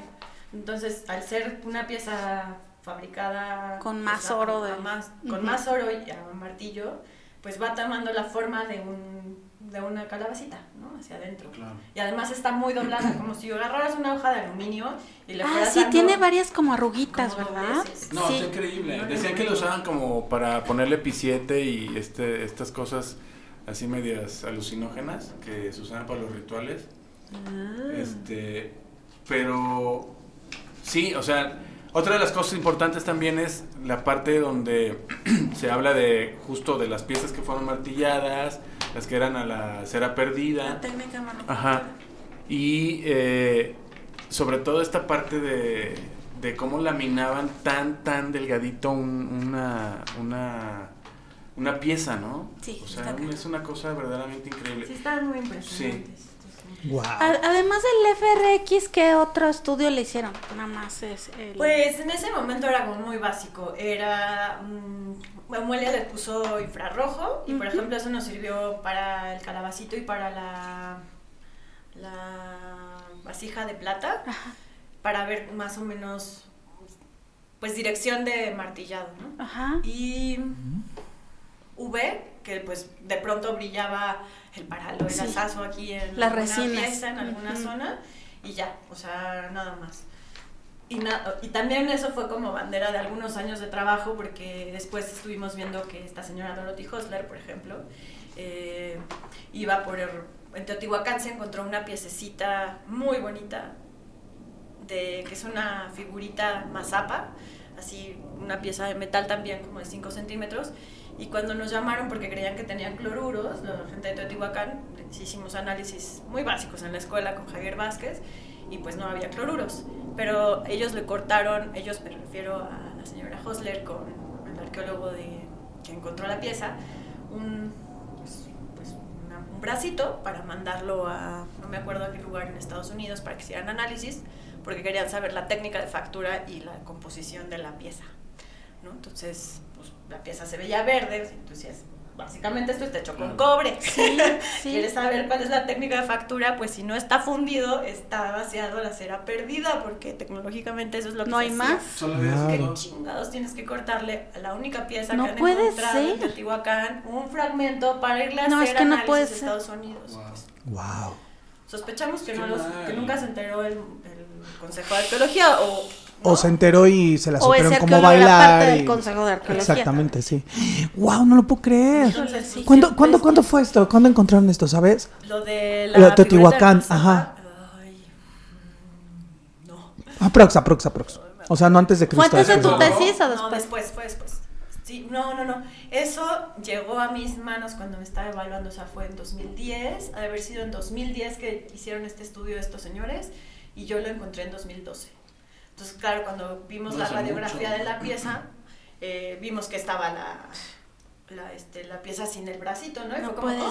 ser. Ah, o sea, ¿nunca regresó el bracito? No, el bracito ya no se lo pegaron. Pues, hicieron una reintegración con una resina. No es cierto. ¿Y sabemos dónde está el bracito? Yo creo que deshecho. Unas sí, técnicas pues, así porque... desbaratado para ir para hacer claro, pues, bueno, sí. hicieron... todos los estudios que querían hacer. O sea, porque además... No puedo creer. Hicieron espectroscopía... por plasma, no sé qué, o sea, sí hicieron técnicas destructivas, hicieron fluorescencia de rayos X y Exacto. una serie de, pues una batería de análisis que se solía hacer, destructiva, para saber el, la cantidad de metal que tenía y los aleantes en menos concentración, que se llaman elementos traza, ¿no? Que esos te pueden indicar... Para ver dónde está la mena, ¿no? Exactamente. Ellos no sacaron la... Pero eso solo te sirve si tienes ya un mapeo por... de las claro, minas. Porque no hay dónde está tu país? base de comparación para... Exacto. Ajá. Entonces, si no tienes esa base, que en México no, no existe... No sirve nada. ¿Qué chingados lo haces? No, qué bárbaro. Pray for de bracito... Sí. No, ya no. no. Oye, ya no. Gaby,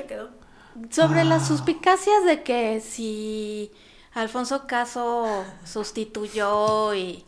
mandó a hacer otras nuevas y, pero pero y a ver a ver llevó. Contexto rápido para los que no sepan. Yo Exacto. que tanto odio no al... está bien está bien está bien a, a, los, a los casos a los casos contexto instantáneo contexto tres minutos tres segundos así para que la gente entienda de qué está, porque es un tema súper súper súper polémico. Vas. No, bueno, sí, yo lo voy a hacer sí, yo tú, rápido. Tú. Ramón Ajá, Mena, gracias. que era jefe del Departamento de Museografía del Museo Nacional de Arqueología, que era el, el actual este, Museo Nacional de Antropología, pero más o menos por decía, decía que Alfonso Caso había falsificado eh, todo el tesoro, no solamente la máscara de Xipe y el hacha de cobre y demás, para eh, ocultar que no había encontrado nada en la tumba siete. Pero, a ver... Y en esa falsificación hubo muchos, muchos episodios, que era eh, Ramón Mena... yendo al Museo de Sitio de Monte Albán, sacando de las vitrinas determinadas piezas, llevándoselas en la bolsa de su, de su camisa, mostrándoles la credencial, la charola a los, este, al de intendencia, al encargado y demás. Pero, pero ¿qué época es? O sea, para que para mil novecientos treinta y dos, okay, todo pero, mil novecientos treinta y dos, exacto. Entre el treinta y dos, o sea, inmediatamente después. Poco, llegó, inmediatamente sí, o sea, después. Meses, Eso es lo importante. Meses después. Eso es lo importante. Eh, bueno, se creó una comisión, comisión para el análisis de la legitimidad de las piezas del Tesoro de Monte Albán, formada en, por una parte por la Secretaría de Educación Pública, el Ministerio Público, Ramón Mena y el propio Alfonso Caso. Esto fue después... Pero porque incluso, no existía el instituto también. No, ¿no? existía el o sea, instituto. El uh-huh. instituto claro. surge ocho años después, algo así, ¿no? Gracias al descubrimiento. Ajá, gracias a ese descubrimiento. Y fundado obviamente también por Alfonso Caso, ¿no? O sea, todo, todo empieza y termina con Alfonso Caso, pero bueno. Este, el asunto es que esta parte de la legitimidad, que tú, tú estuviste en el, en el, en el acervo de la, del Instituto de Investigaciones Antropológicas, el, el, el Fondo Alfonso Caso, ¿no? Uh-huh. Que es donde, eh, bueno, vienen las cartas, lo de Nueva York, la exposición de Nueva Todo York, el chisme, ¿no? Missouri, y eso. Es un poco lo que estás preguntando tú, pero sí. pues ya te dejo el micrófono. No, no. Es que es eso, eh, un poco como, como saber, no sé si por ahí sí, va la pregunta. Ah, sí, con los sí. estudios que tú hiciste pudiste decir, No, bueno, esto lo hicieron ayer. Antier. Esto no me suena, no me checa, o, o está muy forzado imaginar que pudo haber sido esta técnica de manufactura. Sí, está muy forzadito porque... o por D E U. Mm, también una de las partes que José Luis quería que... Eh, que sacara, que yo no entendía por qué, la verdad, pues así eran como estas cosas, de, pero esto hay que compararlo con las aleaciones que se han registrado. Entonces hay unos esquemas eh, pues, muy, ¿eh? unos triángulos, donde en cada vértice es la, el, un metal distinto, o sea, oro, plata, cobre, y ahí vas como poniendo las concentraciones de... ¿Como un dendograma?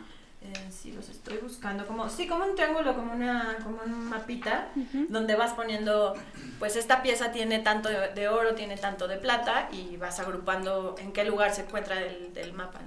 Y estas piezas caen perfectamente ubicadas en donde se han señalado que existen estas aleaciones. O, o sea, sea, no es, no no es como si fuera fácil. Una aleación No es aleación pura, contemporánea. No. Y también la otra cosa es que no es perfectamente, o sea, no son un oro de veinticuatro, no es un oro de dieciocho, bueno, no de veinticuatro, un oro de dieciocho, no es un oro de catorce, que son contemporáneas. Uh-huh. Entonces, este, a mí en particular, pues me parece que no. La otra cosa es que muchas de las piezas tenían todavía el núcleo de carbón. Ajá, tanto, lo que platicó Sara. Lo que tanto... o sea, describe Sahagún, ¿no? Cuando está haciendo la descripción de la técnica de, fa- de fabricación, y se ve ahí. Nosotros ya no analizamos el carbón, eh, pues ya también sabíamos que tenían paraloid, ¿no? Que uh-huh. eso pues, también es un tema ahí como... Tal vez sí habría que destruir una cuenta como para llegar al, a un, tal vez a alguna parte donde no tuvieran ni ceras, ah. ni paraloid, ni sí. tanta chiva, ¿no? Exacto, o sea, algunas pues de no. las cuentitas... Podemos todos vivir sin saber. Sí, que, claro, porque eh, no pasa, o sea, el carbón, calentamiento ¿no? global va a continuar y...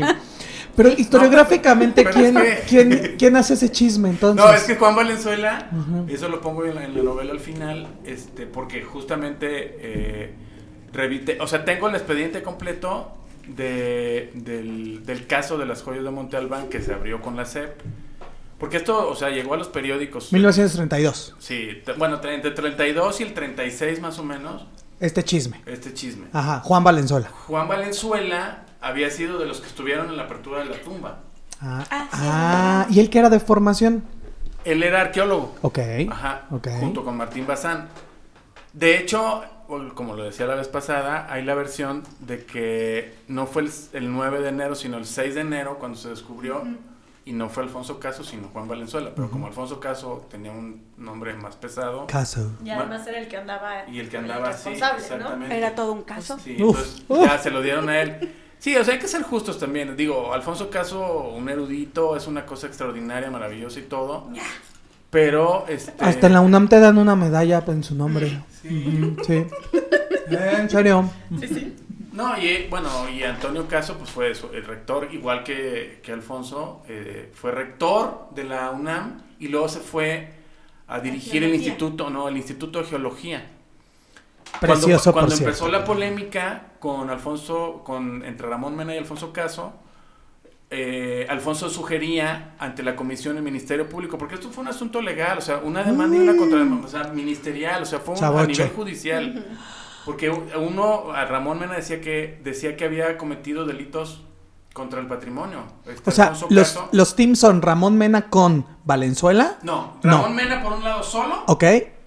Juan Valenzuela por el otro con Alfonso Caso. Ah, incluso okay. Juan Valenzuela, sí, o sea, Juan Valenzuela y Martín Bazán formaban parte del equipo de, de Alfonso Caso. Ajá. Y Juan Valenzuela incluso di, llega a decir que a él se le hace muy raro porque cuando se lleva la máscara, este, la máscara de Xipe, Ramón Mena, a supuestamente analizarla con eh, Birger Sturmtrom, un eh, eh, especialista sueco, que él había propuesto para que no fuera en el Instituto de Geología donde lo analizaban, puesto que el hermano de Alfonso era el que lo dirigía y se iba a, a malinterpretar. Dijo, no, yo pongo otro. Este Birger Sturmtrom dijo que esas aleaciones y ese metal eran de, de metales contemporáneos y de, y de campanas, justo como si fuera una campana de ayer, ¿no? Y eso fue, eh, todo esto que estoy diciendo se publicó en los periódicos. Entonces, aquello en los mil novecientos treinta y dos, treinta y cinco era como estar leyendo Dale. La polémica entre sí, López Obrador y, y Loret de Mola. Ar- y Carmen Aristegui. Y Loret de Mola y Carmen Aristegui. O sea, era lo que la gente leía. Usted dijo, pero yo No. Y entonces, lo que Juan Valenzuela decía es que se le hacía muy raro porque cuando se llevaron la máscara, aparte le faltaban, tenía tres pelitos la máscara de arriba. Como Homero Simpson. Y esos pelitos no vienen en ninguna foto. Yo busqué en todas partes y no vi ninguna foto. Entonces, hubiera sido, es una locura encontrar, sería una locura encontrar una foto de esa parte. De esa con el pelitos. Exacto. ¿Qué significa? ¿Cómo eran los pelitos? Estaban y, peinados, exacto. peinados para un lado, para el otro. Entonces ya no traía los pelitos. Este, y aparte traía un baño electrolítico y no estaba granujienta la parte de adentro, que esa parte de los granitos es como emblemática de las técnicas uh-huh. antiguas, ¿no?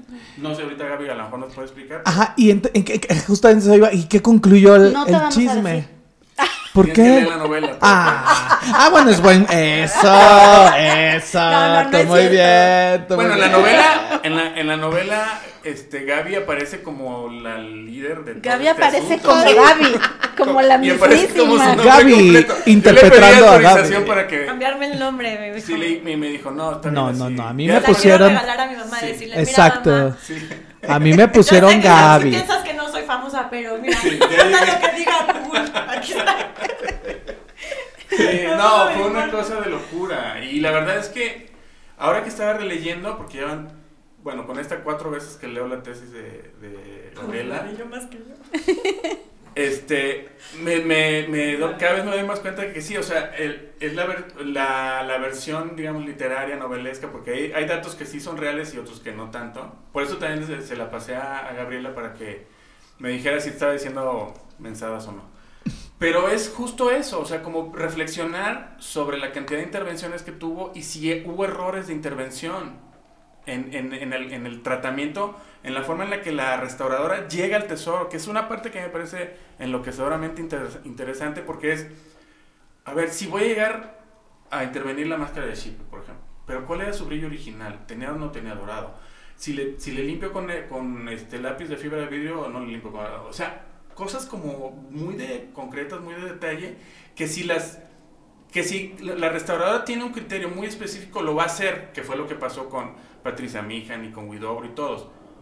Pero qué tanto se alteró el tesoro y, y que hasta qué punto desconocemos o conocemos. Exacto. Si lo que pasó sí. le dio la madre al tesoro, a pesar de que fuera una, una actitud y una acción noble, que era claro. mantener, darle más vida al tesoro. Y eso es precioso porque como restauradores, como literatos, como historiadores del arte llegamos a ese mismo punto de, de quiebre, ¿no?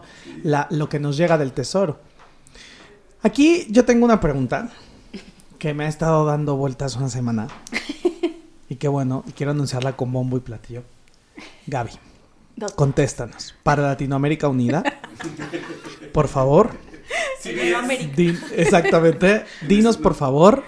Porque nos escuchan en muchos países. Ay, ¿qué sí. países nos escuchan, Mariana? A ver. Eh, Otra vez la lista. A ver. Sí, no, porque la respuesta Suiza, va, va para el mundo. Yo lo voy a mandar a España. México, okay. Estados Unidos, Alemania, Brasil, España, Canadá. ¿Qué puse ahí? Ah, Guatemala. Genovia. Francia, Inglaterra, Suiza, Chile, Turquía, Uruguay, Colima. Argentina, Perú, Colima y, Colima y Oaxaca. ¿Ves? O sea, la respuesta no es... La respuesta no es para mí, es para el mundo. Como del fin hasta el fin, de aquí para el mundo. ¿Qué decía las hojas perdidas? ¿Qué número eran? O sea, es que estamos ver, ante la tesis. Están en tu mesa. Está la ahí tesis, están. Yo sé, sí, por eso. Está. O sea, pero, me, pero se me era muy grosero agarrar la tesis. No, no, eso y es... Y arrancarle esas dos es, hojas. No. Te voy a poner... Creo que es la, que, es, la que, es la parte donde habla de los diferentes tipos de dorados. O sea, no sabes cómo, cómo fue el caos la semana pasada porque... hablaba de las hojas perdidas y las hojas perdidas. Y entonces la historia de Sergio es increíble llegando como Indiana Jones tan tan tan al archivo y entonces viendo y ¡oh, por Dios! Los Illuminati se han llevado la sesenta y siete y la sesenta y ocho. O sea, ¿qué, qué dice la...? Ah, pero eso me recuerda a cómo llegamos. O sea, la otra versión de cómo conocí yo a Sergio es que Viviana, volviendo a Morelos, Viviana... Este, López. Me, Viviana López me dijo que había una persona que, que si le pasaba mi tesis primero, ¿no? Y yo, ah, veintisiete sí. y veintiocho. Ah, veintisiete y veintiocho. veintisiete, o sea, las primeritas. Sí. No, bueno, las del marco teórico. Pero es que sí estaban arrancadas. Y este, y entonces le dije, sí, me dice, es que está haciendo una novela y, y ya no encuentra unas páginas. Y yo, pues, ¿quién se va a querer llevar las páginas de una tesis de licenciatura. Ya lo dijimos. Bondas, fetiches, sudores. Es raro. Además es el catálogo de las piezas. Pues por, fíjate, pues por eso. Fíjate, fíjate, para que vean la importancia de las, de las páginas que faltaban. Dice, eh, o sea, faltaban la veintisiete y la veintiocho. O sea, en realidad es una hoja con dos páginas.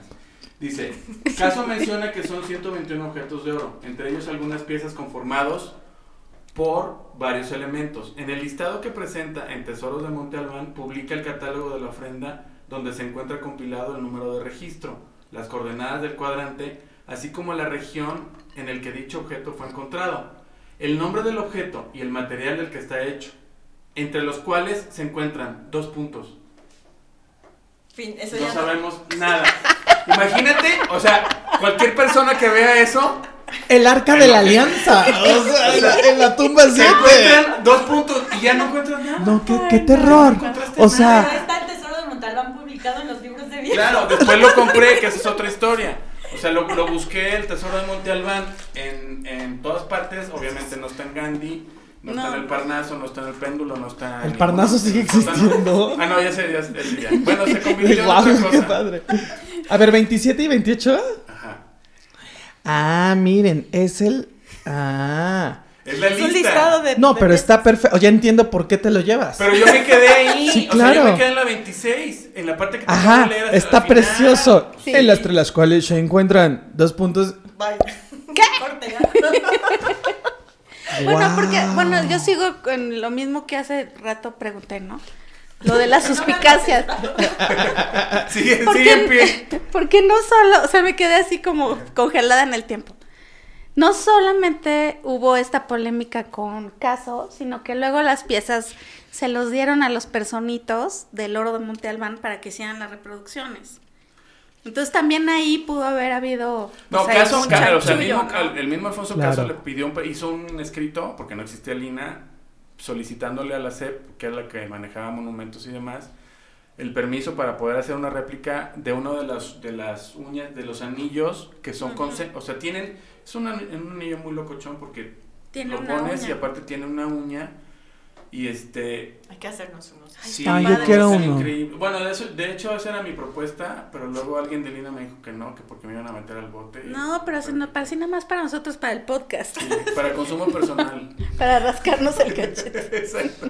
¿O no? Para agarrar las papitas. Entonces lo que yo, lo que yo digo es que más bien a, a la persona a la que le gustó esa uña no fue Alfonso, sino a María Lombardo. Missus Lombardo. Y entonces María le dijo, quiero esa uña. No. Y entonces como buen arqueólogo dijo, no te la puedo dar porque tú sí...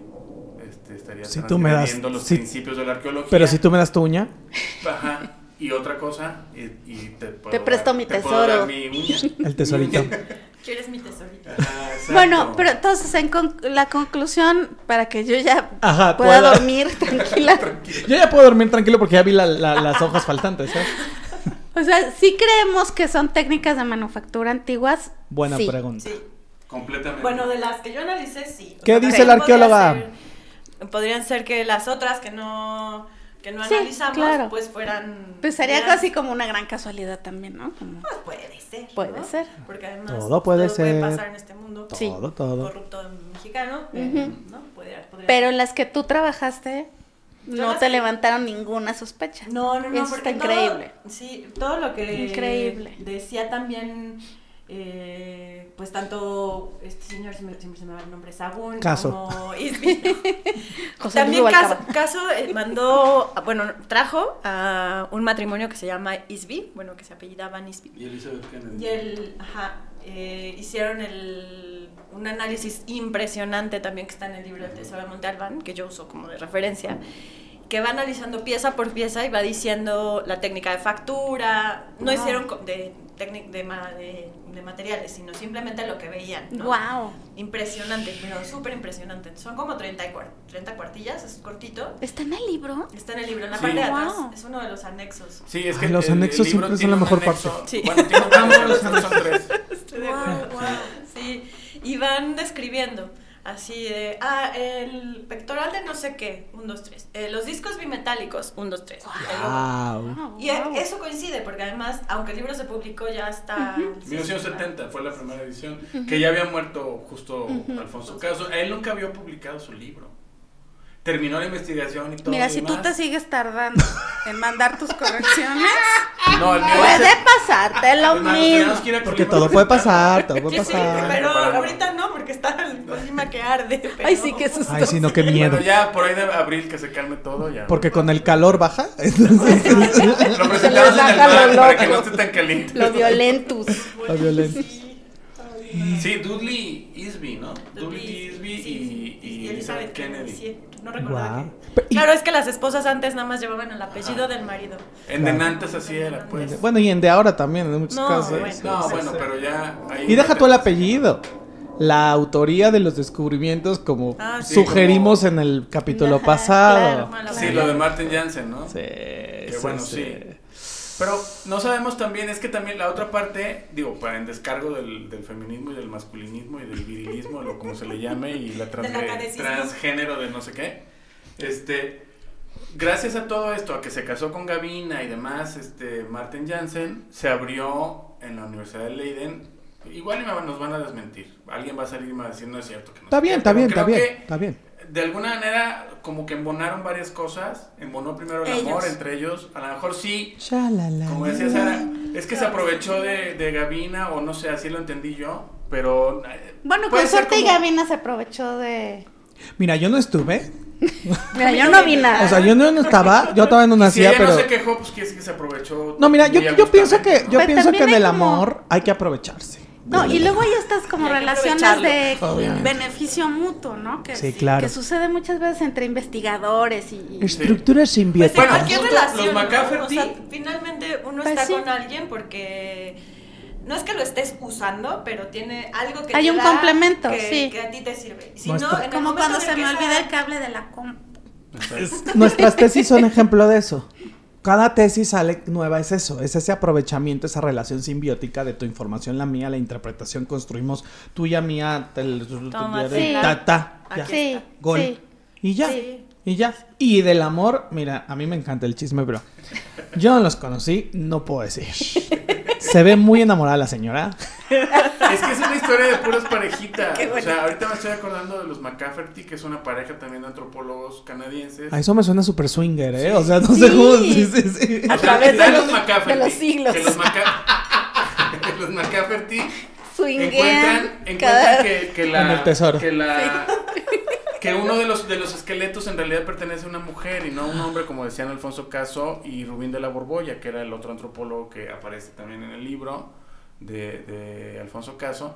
Dicen, pero es que ellos decían que era un hombre porque la constitución de los huesos, por decirlo de algún modo, indicaba que era un hombre, pero no, resulta que era una mujer que tenía una alimentación de hueso grande. Pues sí, mi tía Ma... o sea, quien no conocía a mi tía Maclovia pensaba que era mi abuelito. Claro. O sea, no, es, algo, es algo mucho más de fondo. O sea, era, era una mujer. En la antigüedad parece ser que las alimentaciones de las mujeres y de los hombres estaban muy marcadas y muy diferenciadas. Una cosa comían las mujeres, todavía todavía todavía lo, lo, lo, lo vemos, ¿no? Pero en ese entonces era muy marcado la alimentación femenina, por eso los, los antropólogos Este, determinan eh, como estratos, digamos, eh, niveles sociales de, de los huesos que encuentran. Pero pues por es que eso... Bueno, que pero si... lo que haces, ¿no? Sí. O sea, sí. Si, sí. si tú vas a hacer box y yo voy a hacer pilates, el, cap, el claro. la sí. quema sí. calórica y la ingesta de proteína es completamente distinta. Sí, sí, pero a, pero a nivel de ocio, o sea, Alfonso Caso que agarre un cráneo y diga maxilar inferior, o sea, eso es un señor, claro. o eso es una señora, o sea, no hay otra. Sí, no, sí, o sea, sí, o la cavidad de pero, los ojos sí, también claro. ahí se ve. Sí, claro. No, pero el problema o sea, es que ya no habían, ya, es que hay unos huesos, ah, igual ya ya alguna existe. vez vamos a invitar a un antropólogo, que ya no tenía la mitad de cara. Que compartimos sí. los dos, los dos este, géneros, pues, entonces solamente se tenían esos huesos de los dos géneros, entonces, no, no había forma de saber si era hombre o yeah. mujer, entonces ellos decían, Rubín de la Borbolla y Caso decían que era un hombre. Y luego dijeron que era hombre. Y entonces vinieron los McCafferty, le metieron todos estos análisis muy gruesos a los Ay, que tú mencionaste, se los llevaron los huesos o los trajeron y dijeron, no, es una mujer, pero ¿por qué una mujer si era...? No, lo que pasa es que era una mujer de un nivel muy alto, sacerdotisa, bruja, oh. maga, saurina, chingonométrica. La con un hombre, exacto, no y la confundieron con un hombre porque a ella, a ella la alimentaban como a un hombre, o sea, le daban alimentos muy, muy este, elegidos, ¿no? Como específicos de hombre y de dignatario, pero en realidad era una mujer. Ese descubrimiento lo hace esa pareja del McCafferty. Pues yo digo que pareja... el análisis socio, o sea, ahí se les fue o lo omitieron. O sea, porque hay cosas en los huesos que te das cuenta de la primera vez que, o sea, sí, la anatomía quedaban, for... o sea, quedaban dos huesos. Claro. ¿No? O sea, eran una cosa... Y a lo que yo iba era la cuestión de la, de la presencia de parejas, están los McCafferty. Ah, del swinger, ajá, del club swinger. Del swingerismo. Sí. Ajá, qué padre. Swinger. Qué bonito, ¿verdad? Que, que no se pierdan las buenas costumbres. Bueno, y aparte es un, es un swing, eh, en la historia real es un swinger, pero en la historia de la novela es un trío. Ah, sí. Porque son dos lesbianas y uno que no quiere... No, no, no, no, no, no revele esta. No, reve no, no van a comprar la novela. De veras. Va. Punto suspensivo. No, y, y, y, y para entrar al club swinger, compre la novela. Sí, claro, déjalos picados. Sí. Y luego estaba la pareja de, de Alfonso Caso con María Lombardo. Miss Lombardo. Y estaba la de eh, Dudley Easby con, con Kennedy, ¿no? Wow. Y debe haber otras más parejas, no sé. Pero a la también tiene que ver con la, la forma en la que convivías, o sea... Todavía las mujeres en ese entonces no se les dejaba hacer, ¿no? O viajar, o, sea, no o estudiar, o Pensé ¿no? que te referías a los arqueólogos. O sea, no, siguen estando igual, ¿no? Bueno, no, sí. No, no. Es casi como la, pues sí, no, no tenían forma de votar, no tenían forma de tener dinero, no estudiar. Eran personas, sí. ¿no? O sea, sí, cómete lo que te no. dan de comer y claro, sí, claro, sí, no. sí. Y, y también... Sí. Era una manera de, pues, si, si leías, porque tú, en tu casa tu papá quería que, y tu mamá quería que fueras una mujer como un hombre, porque da lo mismo, te casas con un arqueólogo, te casas con un historiador, te casas con un físico, pues eres la esposa, aprendes el uso y costumbre, al otro se va, sí. todavía en la, la academia, pues si mm. vas con una gente de congreso, hay muchos que llevan a la pareja, mm-hmm. sí. ¿no? O sea, aunque la mujer sea reconocida en otro lado, va sí. de consorte, ¿no? O sea, bueno, a lo mejor también este tipo de parejas, pues era, era su manera de, de convivir. ¿No? Y estamos en los treintas, como sí, dice sí. Sergio, o sea, es eso, todo eso, el paquete completo, ¿no? O sea, y eso es de lo que nos enteramos. Sí, pero la otra parte, o sea, sí, eh, eh, todo bien, pero aparte... vale, vale. Aprobado.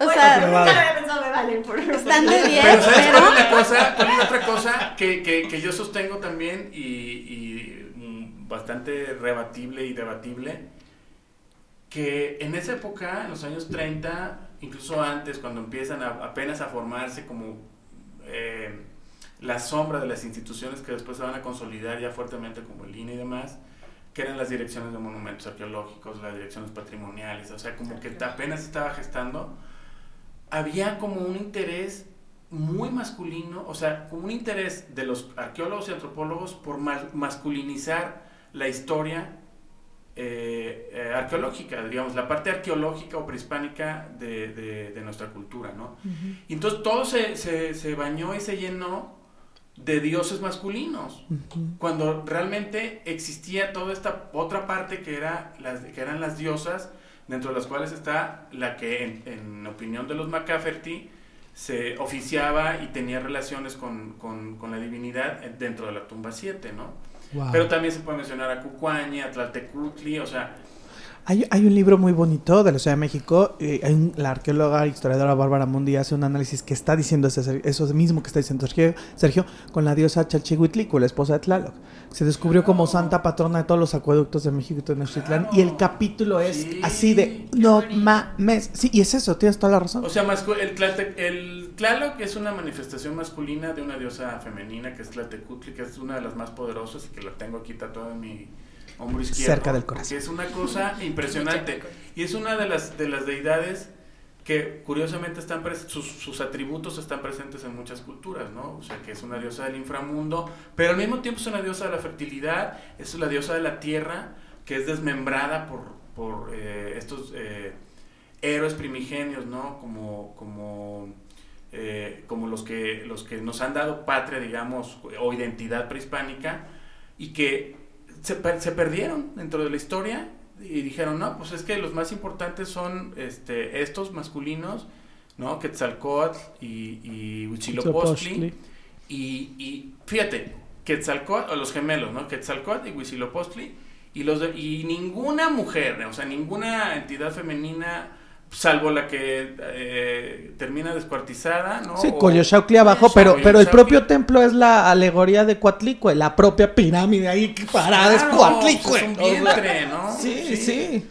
Entonces yo, yo sospecho que sí hubo una tende, una, como sí, claro, una mano negra, ¿no? Totalmente. Digamos, sí. Así, porque pues era obviamente una, pero una época hombre. muy masculinizada, que aparte buscaba mucho que los orígenes más remotos, más antiguos, se encontraran en el altiplano, ¿no? Sí, claro. No en Colima ni en el norte, sino sí. en el altiplano. Eso está bien padre, no solo es masculinizar, sino centralizar. Centralizar, porque... Claro. Porque están construyendo la identidad nacional. Obviamente. O sea, no puede... Entonces hay que, hay que empezar a ventilar eso, y que vengan los arqueólogos. Que vengan las arqueólogos. ellos.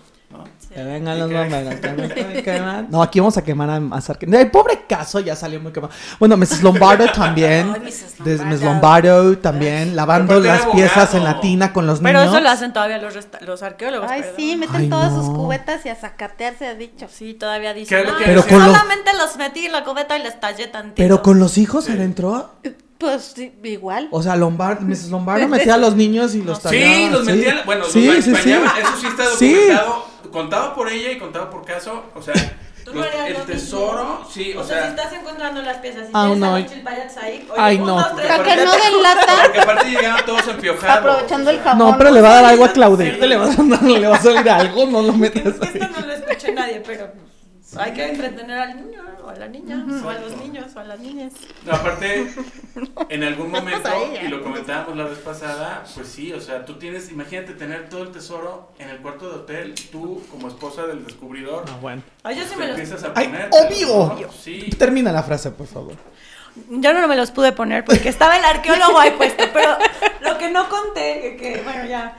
Es que eh, octubre es el mejor mes, como habíamos dicho al principio del programa. Claro. Entonces, eh, fuimos a hacer los estudios la semana de mi cumpleaños, ¿no? Entonces, ya para el viernes, que era mi cumpleaños, yo sí le hice cara al arqueólogo, ni tantito así como sobrepuesto, ¿no? Porque veías desfilar las cosas y ni un anillo, o sea, era como, ¿no? Tantito. Nada. Qué bueno, qué bueno. No, fue muy triste. Porque no, yo sé, yo sé. Hubiera sido muy maravilloso una foto con todas las mm. cositas de, de tortugas aquí. Ay, no, no, yo quiero. Sí. Pero luego acabas mal en la historiografía, como la pobre modelo que se puso el huipil de la Malinche. Sale ahí en los años sesenta, aquí muy guapa con el huipil.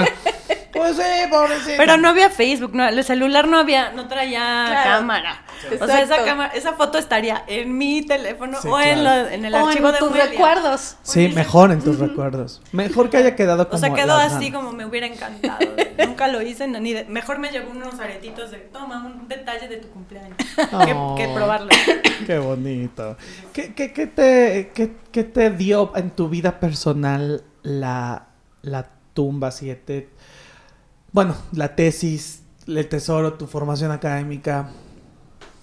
Ay, ya se puso esto muy intenso. Es que... Ya es estamos un... en la fase intensa. ¿No? Es momento. Estamos en la fase de salud, ¿no? Sí, claro. Por supuesto. Pues... Mmm... Bueno, me dio la posibilidad de titularme, o sea, de cerrar el ciclo de aprendizaje, que es vital, ¿no? Me dio una beca de CONACYT, también me becaron por ser parte del proyecto. Eh, yo creo que me permitió acercarme a los metales que ya me gustaban de una manera tangencial, así como muy, muy, muy objetivamente, ¿no? Muy sin involucrarme físicamente, lo que decías hace rato de las humanidades, que pues el ego está jugado ahí. Y esta tesis no, en esta tesis me permitió hacer como un equipo de trabajo bien lindo, porque Eumelia, Edith, José Luis, Janine... Y yo todavía nos, re, nos seguimos reuniendo varios tiempo, o sea, algunos años después, haciendo proyectos juntos, ¿no? Eh, en las chelas. Entonces eso fue como, ¡ay, qué bonito!, ¿no? Este, pues seguir trabajando en la escuela. Eh, yo creo que fue parte de que me abrieran las puertas del taller de metales. Eh, me hizo conocer lugares que no me imaginé. Alguna vez estuve en un congreso con José Luis y Janine en París, por ejemplo, conociendo gente bueno, que sí fuiste, ah, París. sí fuiste a París. Sí fuiste a París. Ah, no, claro, fui dos veces o tres. Juntas en París. Pero no, qué estuve bueno. en la maestría, ¿no? O sea, fui a presentar un, un cartel del, de los discos bimetálicos a Panamá. O sea, sí, me empiezo a pensar las veces que estuve presentando lo de la Tumba siete, estar aquí, conocerlos a ustedes, mm. salir en una novela, reírme de eso mucho. Hacer un podcast que yo dije, ay, ¿no? Con mi voz horrible. Este... Eh, esa parte también como académica de quitarme el miedo, porque además era otro tiempo, o sea, yo entiendo que ahora parece que no fue tanto, o sea, tú me dices, no, no pareces de cuarenta y uno, no, no parezco. Porque no parece, ¿eh? No, en serio no. veinte, ¿qué tendría yo? veintiséis años y... La escuela que tenía tanto José Luis como Janine era, pues, si, to si todos participamos, todos escriben, ¿no? O sea, en un congreso, pues, estaba José Luis Rubalcaba, Edith Ortiz, Janine Contreras, Gabriela Peñuelas, Edith, Eumelia. Entonces, era chingo mil gente, ¿no? Porque los chingo mil gente había participado en el proyecto. Entonces, esa parte de la escuela personal, académicamente, yo creo que a la fecha. Ya, por ahí tenemos, este, algún detalle de, pues, no poner a alguien y... sigue como haciéndome así, ¿no? ¿Cómo no nos dimos cuenta? Sí. No, no fue con dolo, pero bueno. Este, también, pues eso, entender que el equipo interdisciplinario ve mejor, ¿no? Porque no fue el doctor viendo y sí. los demás haciendo. No, aquí todos hicimos algo, ¿no? Este, y fue igual de interesante, igual de necesario. Eh, también, pues, el workaholismo. O sea, ahí entendí que, que, pues, hay una parte de la academia medio... obscura, que no se dice, que no comes bien, que no se procuran. No duermes. No duermes para analizar las cosas. O sea, yo cuando trabajaba lo de la tesis, trabajaba en Veracruz en un proyecto y sábados y domingos eh, trabajaba la tesis o en las tardes. Entonces venía a México y nos entrábamos al Instituto de Física a revisar las cosas sábado y domingo, ¿no? Pero bueno, me titulé en el año. Entonces, pues sí, se te va haciendo costumbre. También es importante decir no. O sea... hay momentos, este, me gusta comer bien, me gusta dormir mejor. Porque uno llega a una edad en que se tiene que procurar. Sí, pues sí, pues sí, exactamente. Este, y también me, con el tiempo yo creo que un poco el gusto por, la por lo arqueológico. Nunca he estado en una excavación per se de metales. Alguna vez estuve en una excavación para un salvamento que me llevaron justamente en Veracruz. Una reverenda chinga, es una reverenda chinga estar en una excavación arqueológica. Estuve semana y media y dije, Dios, siento que pasaron tres meses, ¿no? Y, y lo que decía Sergio hace rato, ¿no? También como pensar que las restauraciones que se hacen eh, corresponden a un momento, a una época, a un criterio que viene permeado por la política general del país, por lo que se está haciendo en el instituto, por quién te educó, en dónde te educaste, qué leíste. La urgencia, ¿no? La necesidad de hacerlo, para qué se hace, este, en qué museo va a estar expuesto, si va a salir, si no va a salir. Eh, yo creo que también eso me sembró ahí como pues la semillita, ¿no? Porque parecía que, o sea, no sé, este año, digo, porque es el aniversario, ¿no? Pero yo dejé de ver la tesis, yo creo que pasando el dos mil nueve, la dejé ahí y dije, ¿quién se acuerde, no? Y de pronto regresamos a la Tumba siete, digo regresamos porque los discos bimetálicos, eh, que son dos piececitas de las que no habla para nada Sergio en la novela, que tienen una cosa muy fascinante porque son unas piezas de un centímetro y medio, perdón, que tienen la representación de un como sol, aparentemente era para tapar los ojos de algún muerto, wow. Es la mitad de metal, de bueno, una aleación de oro y la mitad de plata, ¿no? Eh, entonces alguna vez con otro personaje que se incluyó al, bueno, que incluyeron cuando yo estaba titulándome al taller de metales, que es Ángel García Abajo, que es químico metalúrgico, eh, está casado con una restauradora. Esto es importante porque habla al nivel de la restauración, ¿no? Uh-huh. Y eh, con él empezamos a hacer, y con José Luis, a intentar reproducir, y con Adriana, la joyera del taller también, Adriana Vega, a intentar reproducir la técnica, porque aparentemente habían sido wow. unidos las dos láminas por soldadura, por fusión, es decir, por golpes y calor. Wow. Adriana lo intentó, por lo intentó, de temperatura, lo intentó. ¿No? No, con temperatura, pero pues hacer que se solubilizara esa parte, se y fundiera, se pegara. Y se pegara. Wow. Lo intentamos, lo intentamos, en la foto parece que se pegan y no se pegaron nunca. No, no sé si una joyera, volviendo a que si las wow. piezas son de ayer wow. o no, si una joyera de estas épocas no lo logró hacer con la tecnología de oxígeno, sí. ¿no? Eh, estas piececitas, pues es porque estos cabrones, perdón, pues eran sí. señores en lo que hacían, ¿no? Claro. Entonces con claro. una de esas, una de ese intento de reproducción fu fuimos a París, cuando Mexicana existía, el vuelo costó, ah, pues estábamos en pandemia. Eh, había sido lo del hache uno ene uno, uh. entonces estábamos solos en la escuela haciendo las reproducciones. Sí, uh, exacto. Qué loco. Y luego lo volvimos a tomar Ángel y yo, porque de pronto pues, Ángel fue, entró a trabajar a la coordinación y le dieron una muestra de otro disco del Regional de Guadalajara y de pronto hizo como, claro, hicieron una aleación de más bajo punto de fusión para hacer un fundido especial. Y yo, es que estás muy cabrón. ¿No? Y entonces empezó a hacer como sí. los números de qué aleación pudo haber tenido antes de fundir para luego fundirla no, y bueno. mezclarlo. Eso todavía no lo hacemos en pues en físico, ¿no? Pero la intención, bueno, hicimos un chique experimento muy rápido que no, no llegó a, me, a mayores, pero que tendríamos que retomar en uh-huh. algún punto, espero, cuando acabe el doctorado.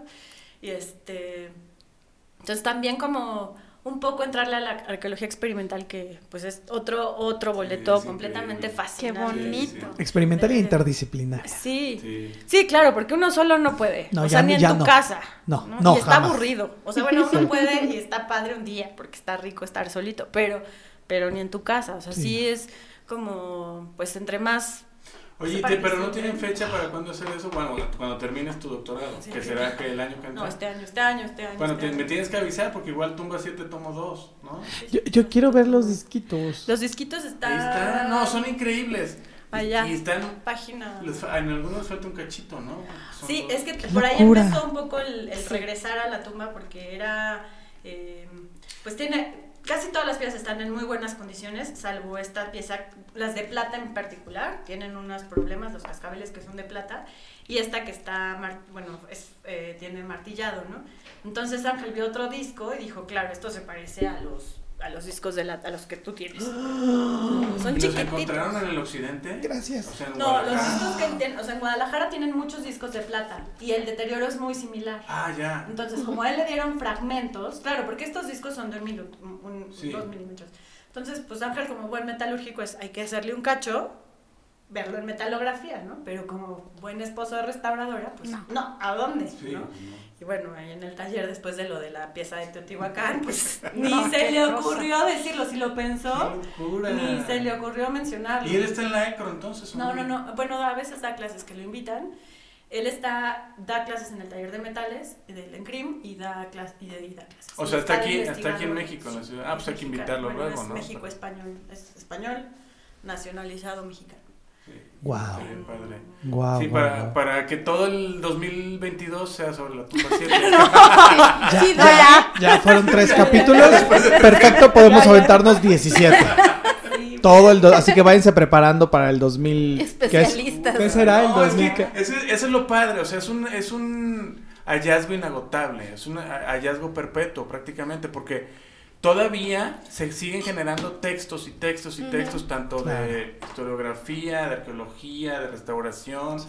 y, y yo creo que viene todavía muchas, muchísimas cosas más. Sí, pues faltan un chorro de piezas por claro. intervenir, ¿no? Y cada vez se va desglosando más, porque no se resuelven las preguntas básicas, ¿no? Salen treinta por cada una, entonces la especialización se va creciendo en estas ramas, y nunca llegas a contestar, como Mariana con la pregunta de esa ruta, oiga, tengo una, pero, pero, espérame, pero, nunca llegas a contestar esa, pero respondes otras tantas que llegas a estos ejercicios ya del, muy epistemológicos de unir un elemento con otro y decir, claro, la aleación de fulano de ta, ta, ta, ta, ta, ta, y pum, wow, o sea, eso es increíble. Eso, por ejemplo, a mí en lo particular eso me falta, o sea, todo el contexto histórico que ha hecho Sergio y, o sea, yo revisé solamente unas, unos documentos porque iba así como caballito, ¿no?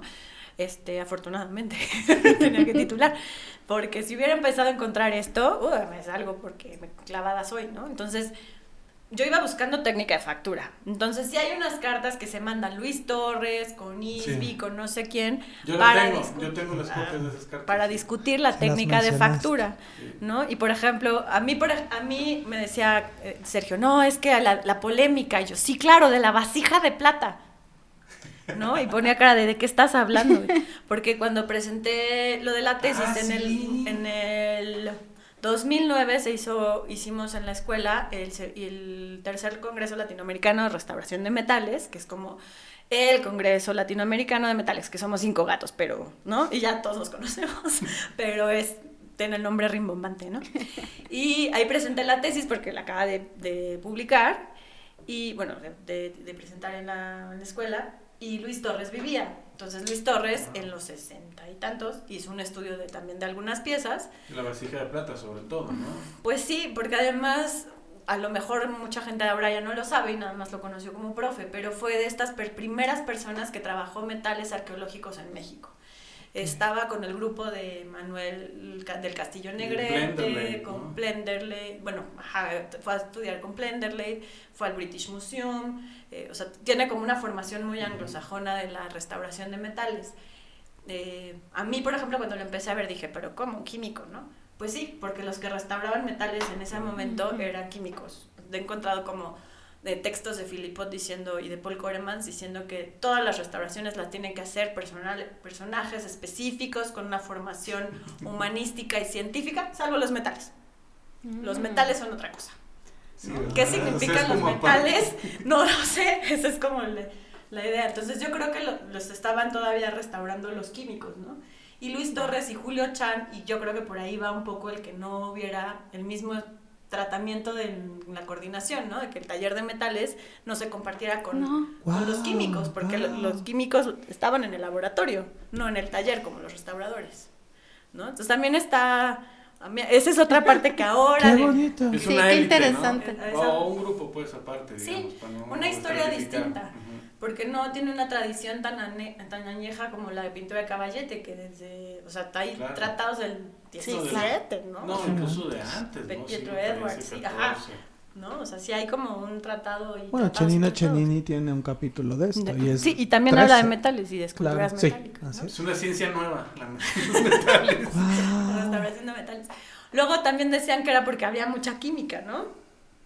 Uh-huh. Pues, ¿pero qué ibas a decir de, de Torres? De Luis Torres, entonces es uno de los personajes que es importante en la restauración porque formó la restauración y fue uno de los primeros pioneros en no solo análisis de materiales, trabajaba con también los que ahora hacen arqueometría en México, no porque también intervenía piezas, ¿no? Yo eso no lo sabía cuando me abordó y me dijo, oye, es que yo no veo que en las fotos que presentaste la, la vasija de plata tenga la capita de oro que tenía. Y yo lo volteé a ver como, ¿qué? Porque juventud, ¿no? Este, dices, ¿tú qué está aquí? ¿Qué, viejito? ¿Qué quiere decir? Y yo, no, pues no, profesor, yo lo único que vi es que, pues en las fotos había como productos de corrosión, pero en la pieza, pues ya pulida, ya no se ven. O sea, porque cuando yo la analicé, pues estaba blanca, ¿no? Había color. Se la robaron. Se la quitaron. ¿No? Y yo, pues yo no sé, o sea, a mí que me dicen, si vas a reclamar al otro. A ver, pero es que sería bueno que comentaras, porque viene también en tu tesis, lo de cuando Patricia Miján y Huidobro agarran la vasija, ya no tenía esos, esos este, carbonato de cobre y sulfuro de plata o algo así, no sé, acuérdate. Y, y entonces dicen, a ver, pero... ¿por qué ya no las tiene si las tenía y nadie la había intervenido? Entonces les hace como muy raro y eso da lugar a la sospecha de que pudo haber sido reemplazada por una cosa. Pero, pero ¿qué dice la restauradora? Que no, que no pudo haber sido reemplazada. O sea, que sí, entre el ochenta y... Pues igual y alguien la limpió sí, con alguien la limpió, muchas o sea, ganas y se llevó esa... La capita esa de un, un veinticincoavo de sí. milímetro. Yo no creo claro. que haya tenido una cosa encima de oro. O sea, yo creo okay. que a lo mejor lo que Luis Torres vio era... Lo que pasa de pronto en las piezas de, me- de plata es que cuando se empiezan a formar sulfuros, se ven doraditas. Y entonces las confundes con, con piezas de oro, o con cosas de oro, o con cosas doradas, porque se ve muy amarillito. por ejemplo, allá atrás. Ah, claro, ajá, claro. O sea, hay tonos de pronto que puedes ver que dices, ay, se ve, se ve dorado, ¿esto qué será? Y cuando estás limpiando, pues son sulfuros tan nuevos que, pues, que te das cuenta que se van muy rápido. O que pudo haber sido como brocantita, otro producto de corrosión ahí, trata, o sea, un, pues sí, como una falsa pirita, ¿no? O sea, como una formación de, yo soy muy mala para recordar y retener nombres de productos de corrosión dorados, pero algún producto de corrosión dorado de hierro con, con sulfuro de, de plata, ¿no? Que existe. Y este...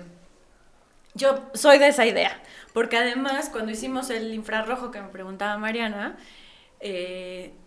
hay unas fotos del ochenta y nueve, o sea, se publica el, el, el Tesoro de Monte Albán, el libro, en setenta, ¿no? sesenta y nueve, sí, setenta. setenta. Y luego hay un, otra publicación de orfebrería prehispánica de Aguilar, de un arqueólogo Aguilar, me parece, uh-huh, en ochenta y cinco, ochenta y nueve, que vuelve a salir la vasija y ya se ve limpia. No, uh-huh, todavía no se ve limpia, está todavía con, con muchos sulfur, con muchos productos de corrosión, en una zona específica.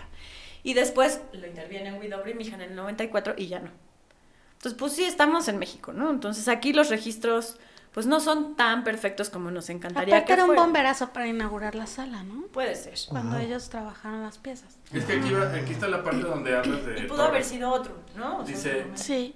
Eh, por su parte, Luis Torres se dedicó a la evaluación de la vasija, en donde aún había restos de la tierra del contexto de enterramiento, oh, además de algunos productos de corrosión a los que se le realizaron pruebas microquímicas para identificarlos, encontrando que, y aquí cita a Torres.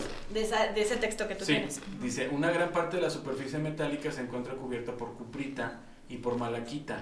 Se observan que es óxido cuproso y carbonato básico de cobre. Se observan zonas de color negro debidas a óxidos de cobre y sulfuro de plata. El oro se encuentra depositado sobre la plata en forma de una, de una laminilla muy delgada, un veinticincoavo de milímetro o aún más delgada, encontrándose presente aún debajo de los minerales de cobre y de los materiales depositados sobre la vasija, detectando la presencia de pequeñas cantidades de cloruros, quizá en forma de cloruro de plata, localizados entre la plata y la laminilla de oro. Sobre la lámina de oro se notó una capa de cuprita, aunque esta no es continua. Sobre la cuprita se ven conglomerados de malaquita. Pero aquí viene lo interesante. Dice, Torres propone dos líneas de acción: eliminar mecánicamente los depósitos minerales y limpiar con ácido fórmico las sales de plata, aunque advierte que de realizar dicho procedimiento se dejaría oculta la laminilla de oro. Por otro lado, propone remover todas las sales de cobre y los materiales ajenos depositados en la superficie. O sea, una donde advierte y la otra donde dice, ya llévense todo. Pero luego dice que qué pasó con esa laminita. Por lo que se ve, pues ya no... Y tampoco hay restos de que hubiera habido un adhesivo, pero pues ya estaba muy intervenida. O sea, si esa pudo, pudiera haber sido... Ahora esa pieza sí está muy irregular. O sea, la manufactura, en, las, en la fluorescencia de rayos X sí es una cosa así muy irregular.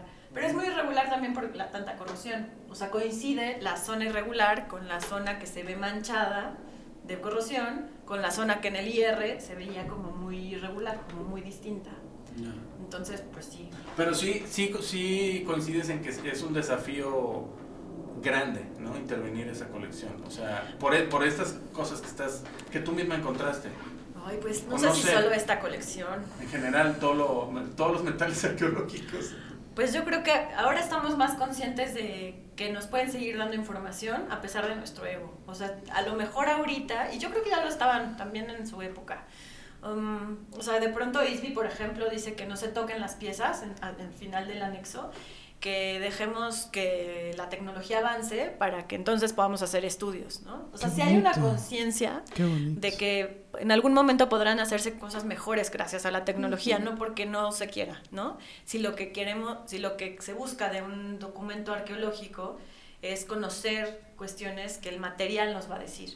Entonces, en ese sentido, me parece que lo arqueológico sí implica un reto importante por eso, porque si tú le metes mano, le quitas lo que sea que le vayas a quitar, nunca más se lo vas a volver a poner, nunca, nunca. Entonces, bajo esa premisa, pues a veces también es echarte tierra a ti como restaurador, porque si le vas a decir al arqueólogo no le hagas nada, pues ¿para qué te pagan? Exacto. ¿No? Sí. Es como poner en entredicho sí. la labor del conservador, ¿no? Del pues sí, es como... No, y además de eso es la punta del iceberg, la beca CONACYT, el, la institucionalidad, donde, los el, donde lo cochino? metes, porque lo metes, ajá, y el dinero a dónde fue, y entonces los arqueólogos ¿para qué? Sí, no, es... es Ahora muy... también ya eso ha cambiado, porque también recuerdo muchos museos... ya cada vez más, que exponen piezas sucias, bueno, con, con, con tierra de enterramiento, wow. ¿no? O sea, que me, la mitad está limpia y la otra mitad no. Uh-huh. También el usuario, el, el que sí. va a visitar un museo, exacto, va, va a visitar y dices, ay, está verdecita, es de cobre, ¿no? O sea, ya tienes un imaginario sí. de que lo que es verde es la aleación de cobre, ¿no? Pues el oro, pues a lo mejor sí lo ves así, más brillantito, pero también te llama mucho la atención que estás viendo una pieza de hace dos mil años brillante de, de ayer, ¿no? Sí. Y dices, ah, chinga, ¿por qué esta brilla tanto y las otras no? Exacto. Entonces, yo creo que también tiene que ver con el gusto de, pues, de exhibición, ¿no? Es como claro. un círculo ahí que se... Que y, se y eso son tendencias, o sea, son, tú que estás ahorita en el doctorado, son tendencias más o menos pujantes, es decir, hay una confrontación en... en teoría de la restauración, donde se proponga, que está padre eso de decir, bueno, esto es el, el, lo, que se, lo que encontramos, no está intervenido, o esto es lo que encontramos, ya está intervenido, o sea, ¿por dónde va? ¿Cuál es, cuál es el...? Pues yo creo que más que tendencias son como escuelas, como, uh-huh. como doctrinas, ¿no? O sea, como lo que tú crees que es el objeto, porque pues no estamos haciendo nada nuevo que no se haya dicho antes de los sesenta, de los ochenta. Wow. O sea, ya de aquí para acá estamos pues viendo la liquidez de la cosa, pero seguimos utilizando pues un criterio brandiano o a lo mejor uno rosquiniano, o, ¿no? O sea, sigues viendo la pieza o muy conservadoramente o la quieres dejar muy para la interpretación, pero ya interpretada por ti, uh-huh. porque, porque así la interpretas tú. Entonces, yo creo que más bien también tiene que ver al museo al que va y el concepto que tienes de la pieza al que va. Cuando inauguraron el Regional de Guadalajara, pues era... uno de los grandes museos que había que, ¿no? que inaugurar. Pues, ¿cómo vas a exponer piezas sucias? ¿No? Como con tierrita, porque eso es lo que pensamos. Entonces, pues sí eran piezas majestuosas que tenían que estar muy brillantes, o eso creíamos en ese momento, ¿no? Porque es el tesoro. O sea, tú no te imaginas un tesoro Sigues con de el lodo. concepto de lodo, barroco, exacto. renacentista, o sea, el tesoro, tesoro, lo que brilla. Es un tesoro, brilla, ¿no? Uh-huh, claro. Sí, claro. Tiene o sea, pensamos en piratas, tesoro, brillante. Brilla. O sea, está el baúl. Y más si es metal, bueno, obvio. Está Totalmente. el baúl con oro y chispitas, ¿no? O sea, tling, tling, tling. sí. Pues sí, o sea, sí. El otro día me preguntaban, ¿y qué le hago a mi, a mi pluma de cuánto te importa tu pluma? O sea, también porque el proceso de limpieza implica una... eliminación de material, ¿no? Que esa diferencia... Bueno, no, también en pintura de caballete tú rebajas un barniz y estás llevándote material de la, de la, pues del barniz y de la capa pictórica que te, te, te forma la textura que estás viendo, la plasticidad que estás viendo.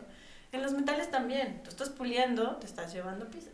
Si tu pieza es dorada, pues después de la cuarta pulida, si no tenías una pieza bla, bla, bla, bla, bla, bla, bla con una chapa grande, con una... pues ya tienes el metal base. Y si no, pues ya tienes ahí una... le vas haciendo... Y es reversible, ¿no? Pues, Además, bueno, en muchos, en muchos de los casos. Hasta sí. ahora. Qué locura. Pues sí. Pero qué bueno, o sea, todo. qué bueno que no, que no se han vuelto locas las restauradoras. No, pues ya estaban. ¿no? ¿Ya estaban? Yo okay. creo que sí. Qué bueno que me dices eso para ya tranquilizarme. Ya andábamos. Pensé que eran, eran una locura aparte. Yo creo que ya estaba, o sea, sí. yo creo que es parte de la, del estudio psicométrico que te hacían antes. Antes de entrar, sí, ¿no? Yo creo que sí. No, que, pues, bueno, yo tengo amigos restauradores y, este, y no restauradores, ¿no? Y les digo, no, es que mis amigos restauradores están locos. Me dicen, yo tengo una, los que no son restauradores, yo tengo una muy buena amiga que es bien linda. Y yo, sí, yo no digo que no sean lindos. Nunca dije locos. eso. Sí, porque estamos luchando contra algo que no... que no es evitable, o sea, sí. que es el deterioro. Nosotros nos deterioramos, morimos. Las piezas también. Somos sí, vas necios. contra la, la naturaleza todo el tiempo, todo el tiempo. Tienes que tener algo rarito para no querer sí, bueno, o sea, morir. No, no, no, sí. sí, sí, sí. Que también está padre, porque sí. te permite preguntarte otras cosas, ¿no? Pero sí, sí creo que... Y es una herramienta que... ayuda a que un objeto que se va a hacer caca en tres días Exacto. dure poquito treinta más, más pues ¿no? sí. y entonces lo pueda conocer más gente y estudiar y disfrutar. Y eso es, yo cuando iba, en algún momento de mi vida dije, ya voy a dejar de ser restauradora porque sí me estoy volviendo loca. Y dije, voy a estudiar geología. Dije, no mames, Mariana, quédate de restauradora, ¿no? ¿no? Sí. Este, como que, o sea, sí tuve una crisis de, ¿qué sentido tiene lo que estoy haciendo? Lo, o sea, esta aguja de hierro de hace, no sé, quinientos años, o sea, se está deshaciendo. Yo la, le voy a dar un tratamiento para que no se deshaga, pero en realidad ella está tomando su forma original de, de un mineral, ¿no? O sea, un día un güey fue, la encontró y de ese mineral hizo una aguja, y esta aguja después de tanto tiempo está volviendo a ser mineral. ¿Por qué voy en contra de esto, no? Pero bueno. Wow. O sea, no, así sí, como... o sea, es, es parte de esa reflexión de fondo que, que está integrada, digamos, digo, para la, la no, no, siento que no, no, no todo la, no toda la gente en este planeta sabe lo que, lo que hace una restauradora. Tienen como ciertas nociones. De pronto, cuando forman parte de alguna asociación eh, en favor de, en favor de la de ¿cómo se llama? De las reliquias de una iglesia, pues ya se dan cuenta que necesitan una restauradora, y hasta ese momento se dan cuenta de lo importante que puede ser una, una, un trabajo de restauración, es, pero yo creo que es nada más, cuando conoces lo que es una restauradora, estás apenas a, como en el diez por ciento de lo que, porque luego tienes que entender cómo ven el mundo también, o sea, cómo ven Eh, las acciones cotidianas, las cosas que hacen diarios. Sí, sí, sí creo firmemente, y a lo mejor es parte también de la locura ya contagiada de que, ¿quién sabe por de, qué? Que, de que sí, esta parte de, de, de, de la vida humana, de las actividades humanas, implica una actitud ante el mundo, implica muchas cosas que ya pertenecen al mundo de la filosofía, ¿no? Es, nosotros nos creamos nuestras propias fechas de caducidad y, nos, y valen para nosotros, y, y todo esto tiene un sentido porque vale para nosotros y decidimos que vale y en cómo vale, si limpiándolo, dejándole la tierrita, ¿no? Claro. Y eventualmente eso es lo que le damos nosotros, porque algunos nos llamarán desquacerados, ¿no? Otros nos llamarán especialistas, y sí, estamos jugando ese doble juego, ¿no? Y por eso hay gente que le gusta este podcast y hay gente que se, se mete estas carreras y todo, pero, pero creo que lo que dice Gaby desde, el, desde los primeros minutos del podcast es muy interesante, porque es una lucha contra el ego. O sea, al final creo que, creo que eh, el, el ego triunfa en algunos momentos, cuando el tesoro es descubierto hacia noventa años atrás y, y cambia un hito y genera instituciones y crea... Claro. O sea, también es esa parte, es la... Nos sirve para nosotros. La repercusión. De exacto, exacto, exacto. Y es esa negociación, ¿no? O, o aceptación de que jala para los dos lados. Para el lado de que va a volver a agarrar su forma natural de oro o su forma natural de, de mineral, de, de mineral, ¿no? Y, y, al, y por otro lado, porque nos deja algo a nosotros. Y eso es lo importante de las, de, de las instituciones, pero más allá de la gente que forma estas instituciones. Y pues en algún momento habremos de desaparecer, y nuestros tesoros y nuestras instituciones también, y... Al final creo que habrá valido la pena porque sirvió para nosotros en el momento en el que tenía que servir. Pues y... mira, nos mantuvo entretenidos. Un... Nos mantuvo entretenidos, formas, presentamos sí, una novela. Hicimos un podcast, le tallamos a la pieza, hicimos análisis. Trajimos ¿no? o sea, a, a Gaby, hablamos sí. con Sara, hablamos de la novela. O sea, creo sí. que al final es, es eso lo que... pues lo que nos podemos... Pues finalmente así es la vida, ¿no? O sea, apareces y luego desapareces. Totalmente. Claro. Y es una forma de conservar, conservar no físicamente el tesoro, sino la memoria del tesoro, sí. esta, del podcast, ¿no? Claro. Que, que decía Uy, sí. el, los arqueólogos antiguos, pues sí, hay que sí, esperarnos sí. a que vengan las tecnologías del futuro. Esta es una tecnología del futuro. Uh-huh. tecnología este, del futuro. Este podcast, exacto, va a viajar en onda sonido y probablemente un E T...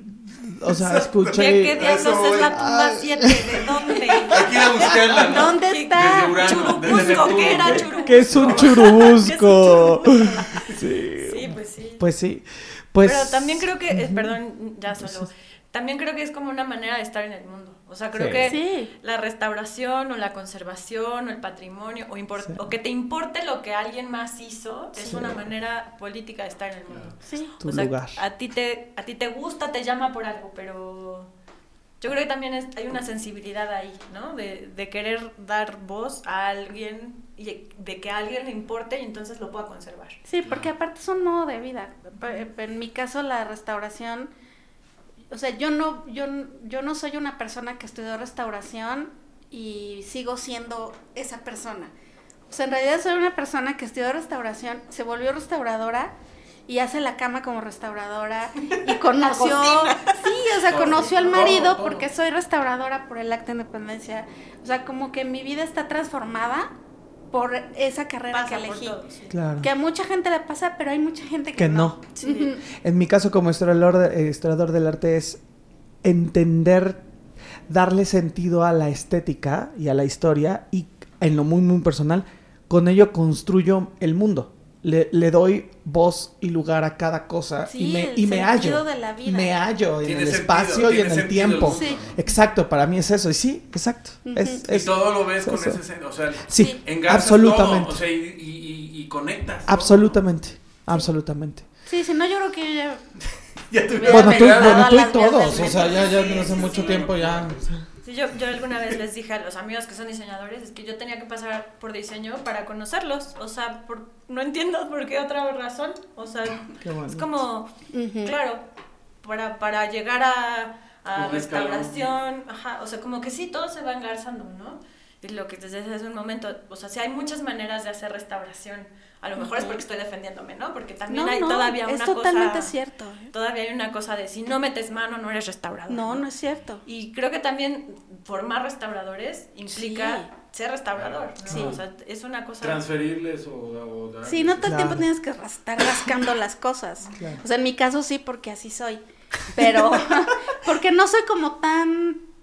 como tan brillante mentalmente, siento no, que soy más técnica, más plástica, pero si hay restauradoras, por ejemplo, que no son tan buenas técnicamente, pero que son brillantísimas, su mente es es, es, es, es prodigiosa y se dedican a la academia y son unas grandes restauradoras, son ¿no? Entonces, interdisciplina. En la restaurador, no. en la restauración hay esta, esto, ¿no? De que puede ser todo el tiempo práctico y tocando y preparando materiales o, o escribiendo o las dos cosas, ¿no? También. O que, o que vas cambiando también. Sí, sí, o sea, sí, creo sí. que esa es como una de las cosas también que es bonita de la carrera. Sí. Nunca es igual.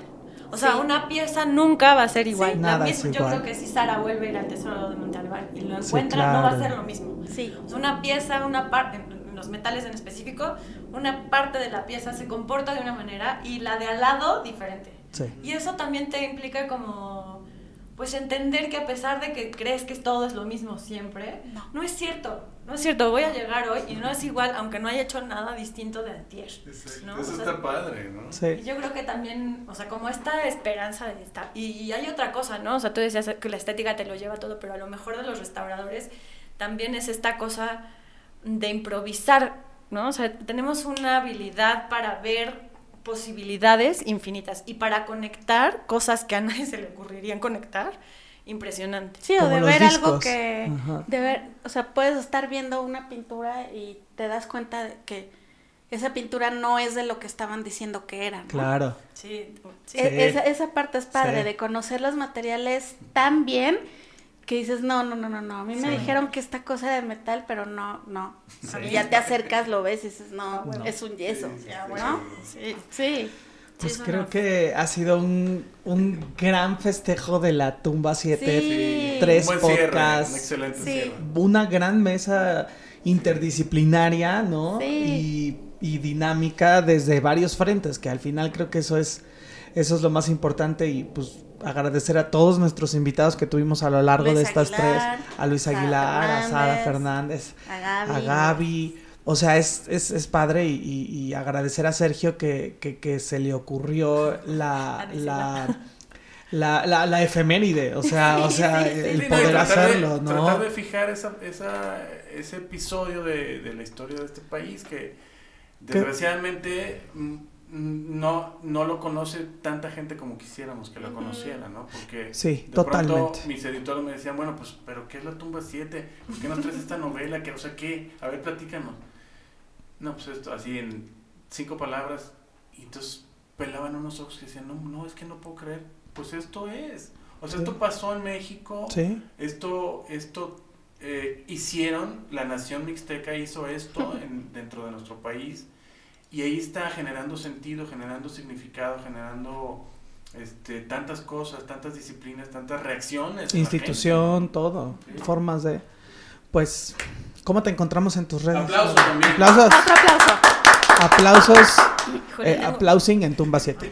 Uh-huh. Tengo todas las redes, pero nunca me las sé. O sea, okay. En Twitter llevo, era muy tuitera hasta la pandemia y me empezó a entrar el estrés de ver todo, ¿no? Este, me dejé, no, pero tienes Instagram, ¿no? El Facebook también creo que estoy como Gabriela Peñuelas, Peñuelas, ya no sé si es Peñuelas o Peñuelas. Ok. Una de mis misiones en el, de este año es pulir el Facebook para empezarlo a usar. Este, y en Instagram estoy como Gaps Peñuelas, me parece, con Z. Perfecto. Gaps Peñuelas. Gaps Peñuelas. Perfecto. Sergio, ¿cómo te encontramos a ti? Yo, Sergio Briceño, de los treinta y cinco mil que hay briceños, el que trae el tatuaje de Tlaltecuhtli o Cucuañe, es la versión mixteca de... Busca en Wikipedia el, el Cucuañe. Tat tatuaje. ¿Qué es un Cucuañe? Cucuañe, pues es el nombre. No, ya sé, pero ya se me lo buscas así como, ¿qué es un Cucuañe? ¿Se come frito? Sí. Este, okay. ¿Lleva una ñ o dos? Exacto. Mariana. Eh, el Facebook, Mariana Garriga, el... Twitter, Mar Grediaga, y el Instagram, Grediagarda, y por si las poscas, Facebook, por si Ajá. las poscas, Twitter, Twitter, y por si las poscas, arroba gmail punto com. ¿Y tú, Nes? Y yo, eh, Luigi H F en eh, Instagram. Ok, y somos Las Meninas, porque vayan a ver a Las Meninas, por favor, jueves. Entonces, pues bueno, pues muchísimas gracias y pues excelente. Eh, sueñen con la Tumba siete. Su sueñen con Gaby. El vaciado. Gracias, Gaby. Sí. Chao.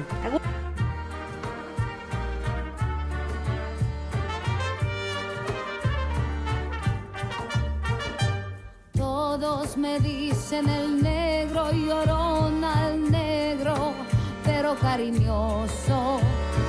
Todos me dicen el negro, llorón al negro, pero cariñoso.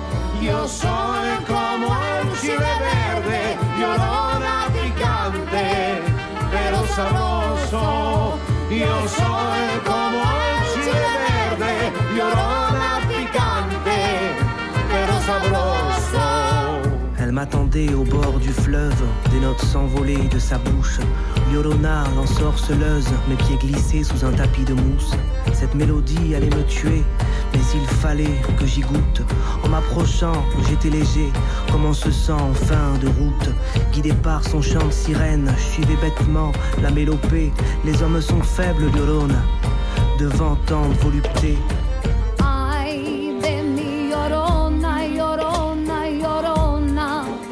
Llévame al río, tápame con tu rebozo, llorona, porque me muero de frío. Si porque te quiero quieres, llorona, quieres que te quiera más. Si has dado la vida, llorona, ¿qué más quieres? Quieres más.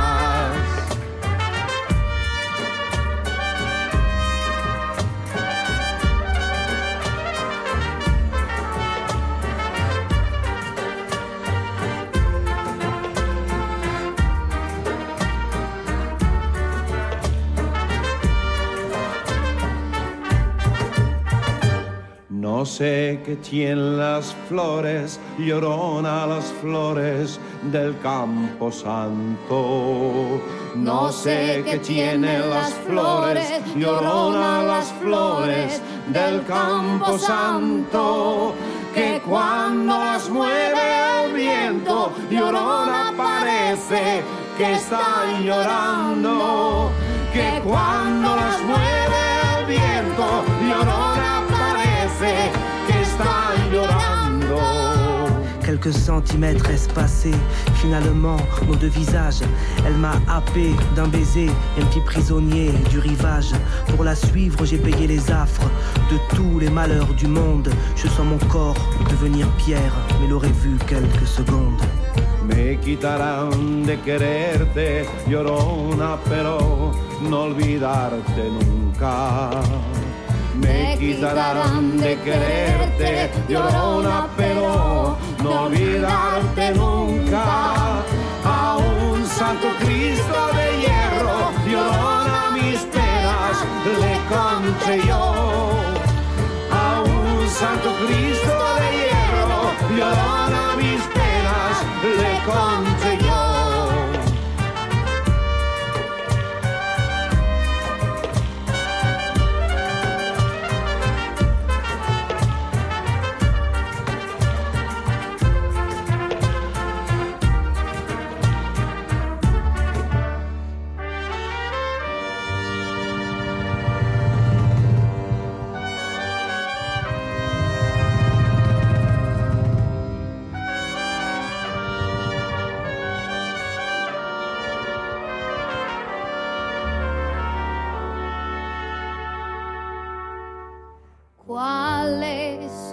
Serían mis penas, llorona, que el santo Cristo lloró. ¿Cuáles no serían mis penas, llorona, que el santo Cristo lloró?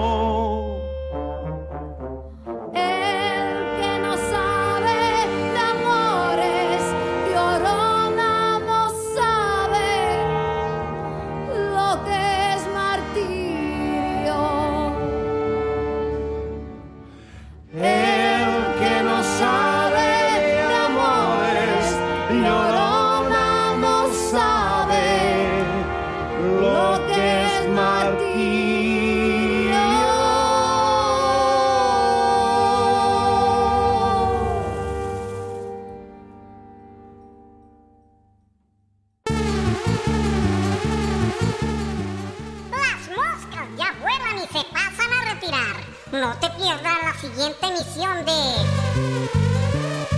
Por si las moscas, podcast. Idea original, Luis Huitrón y Mariana Garriga. Conducción, Mariana Garriga y Luis Huitrón. Asesoría, Sergio Briceño, Javier Hernández e Isaac Serrano. Sección de poesía, El ojo de la mosca y el señor de las moscas, Sergio Briceño. Diseño de producción, diseño de imagen, musicalización y voz, Javier Hernández. Por si las moscas, podcast.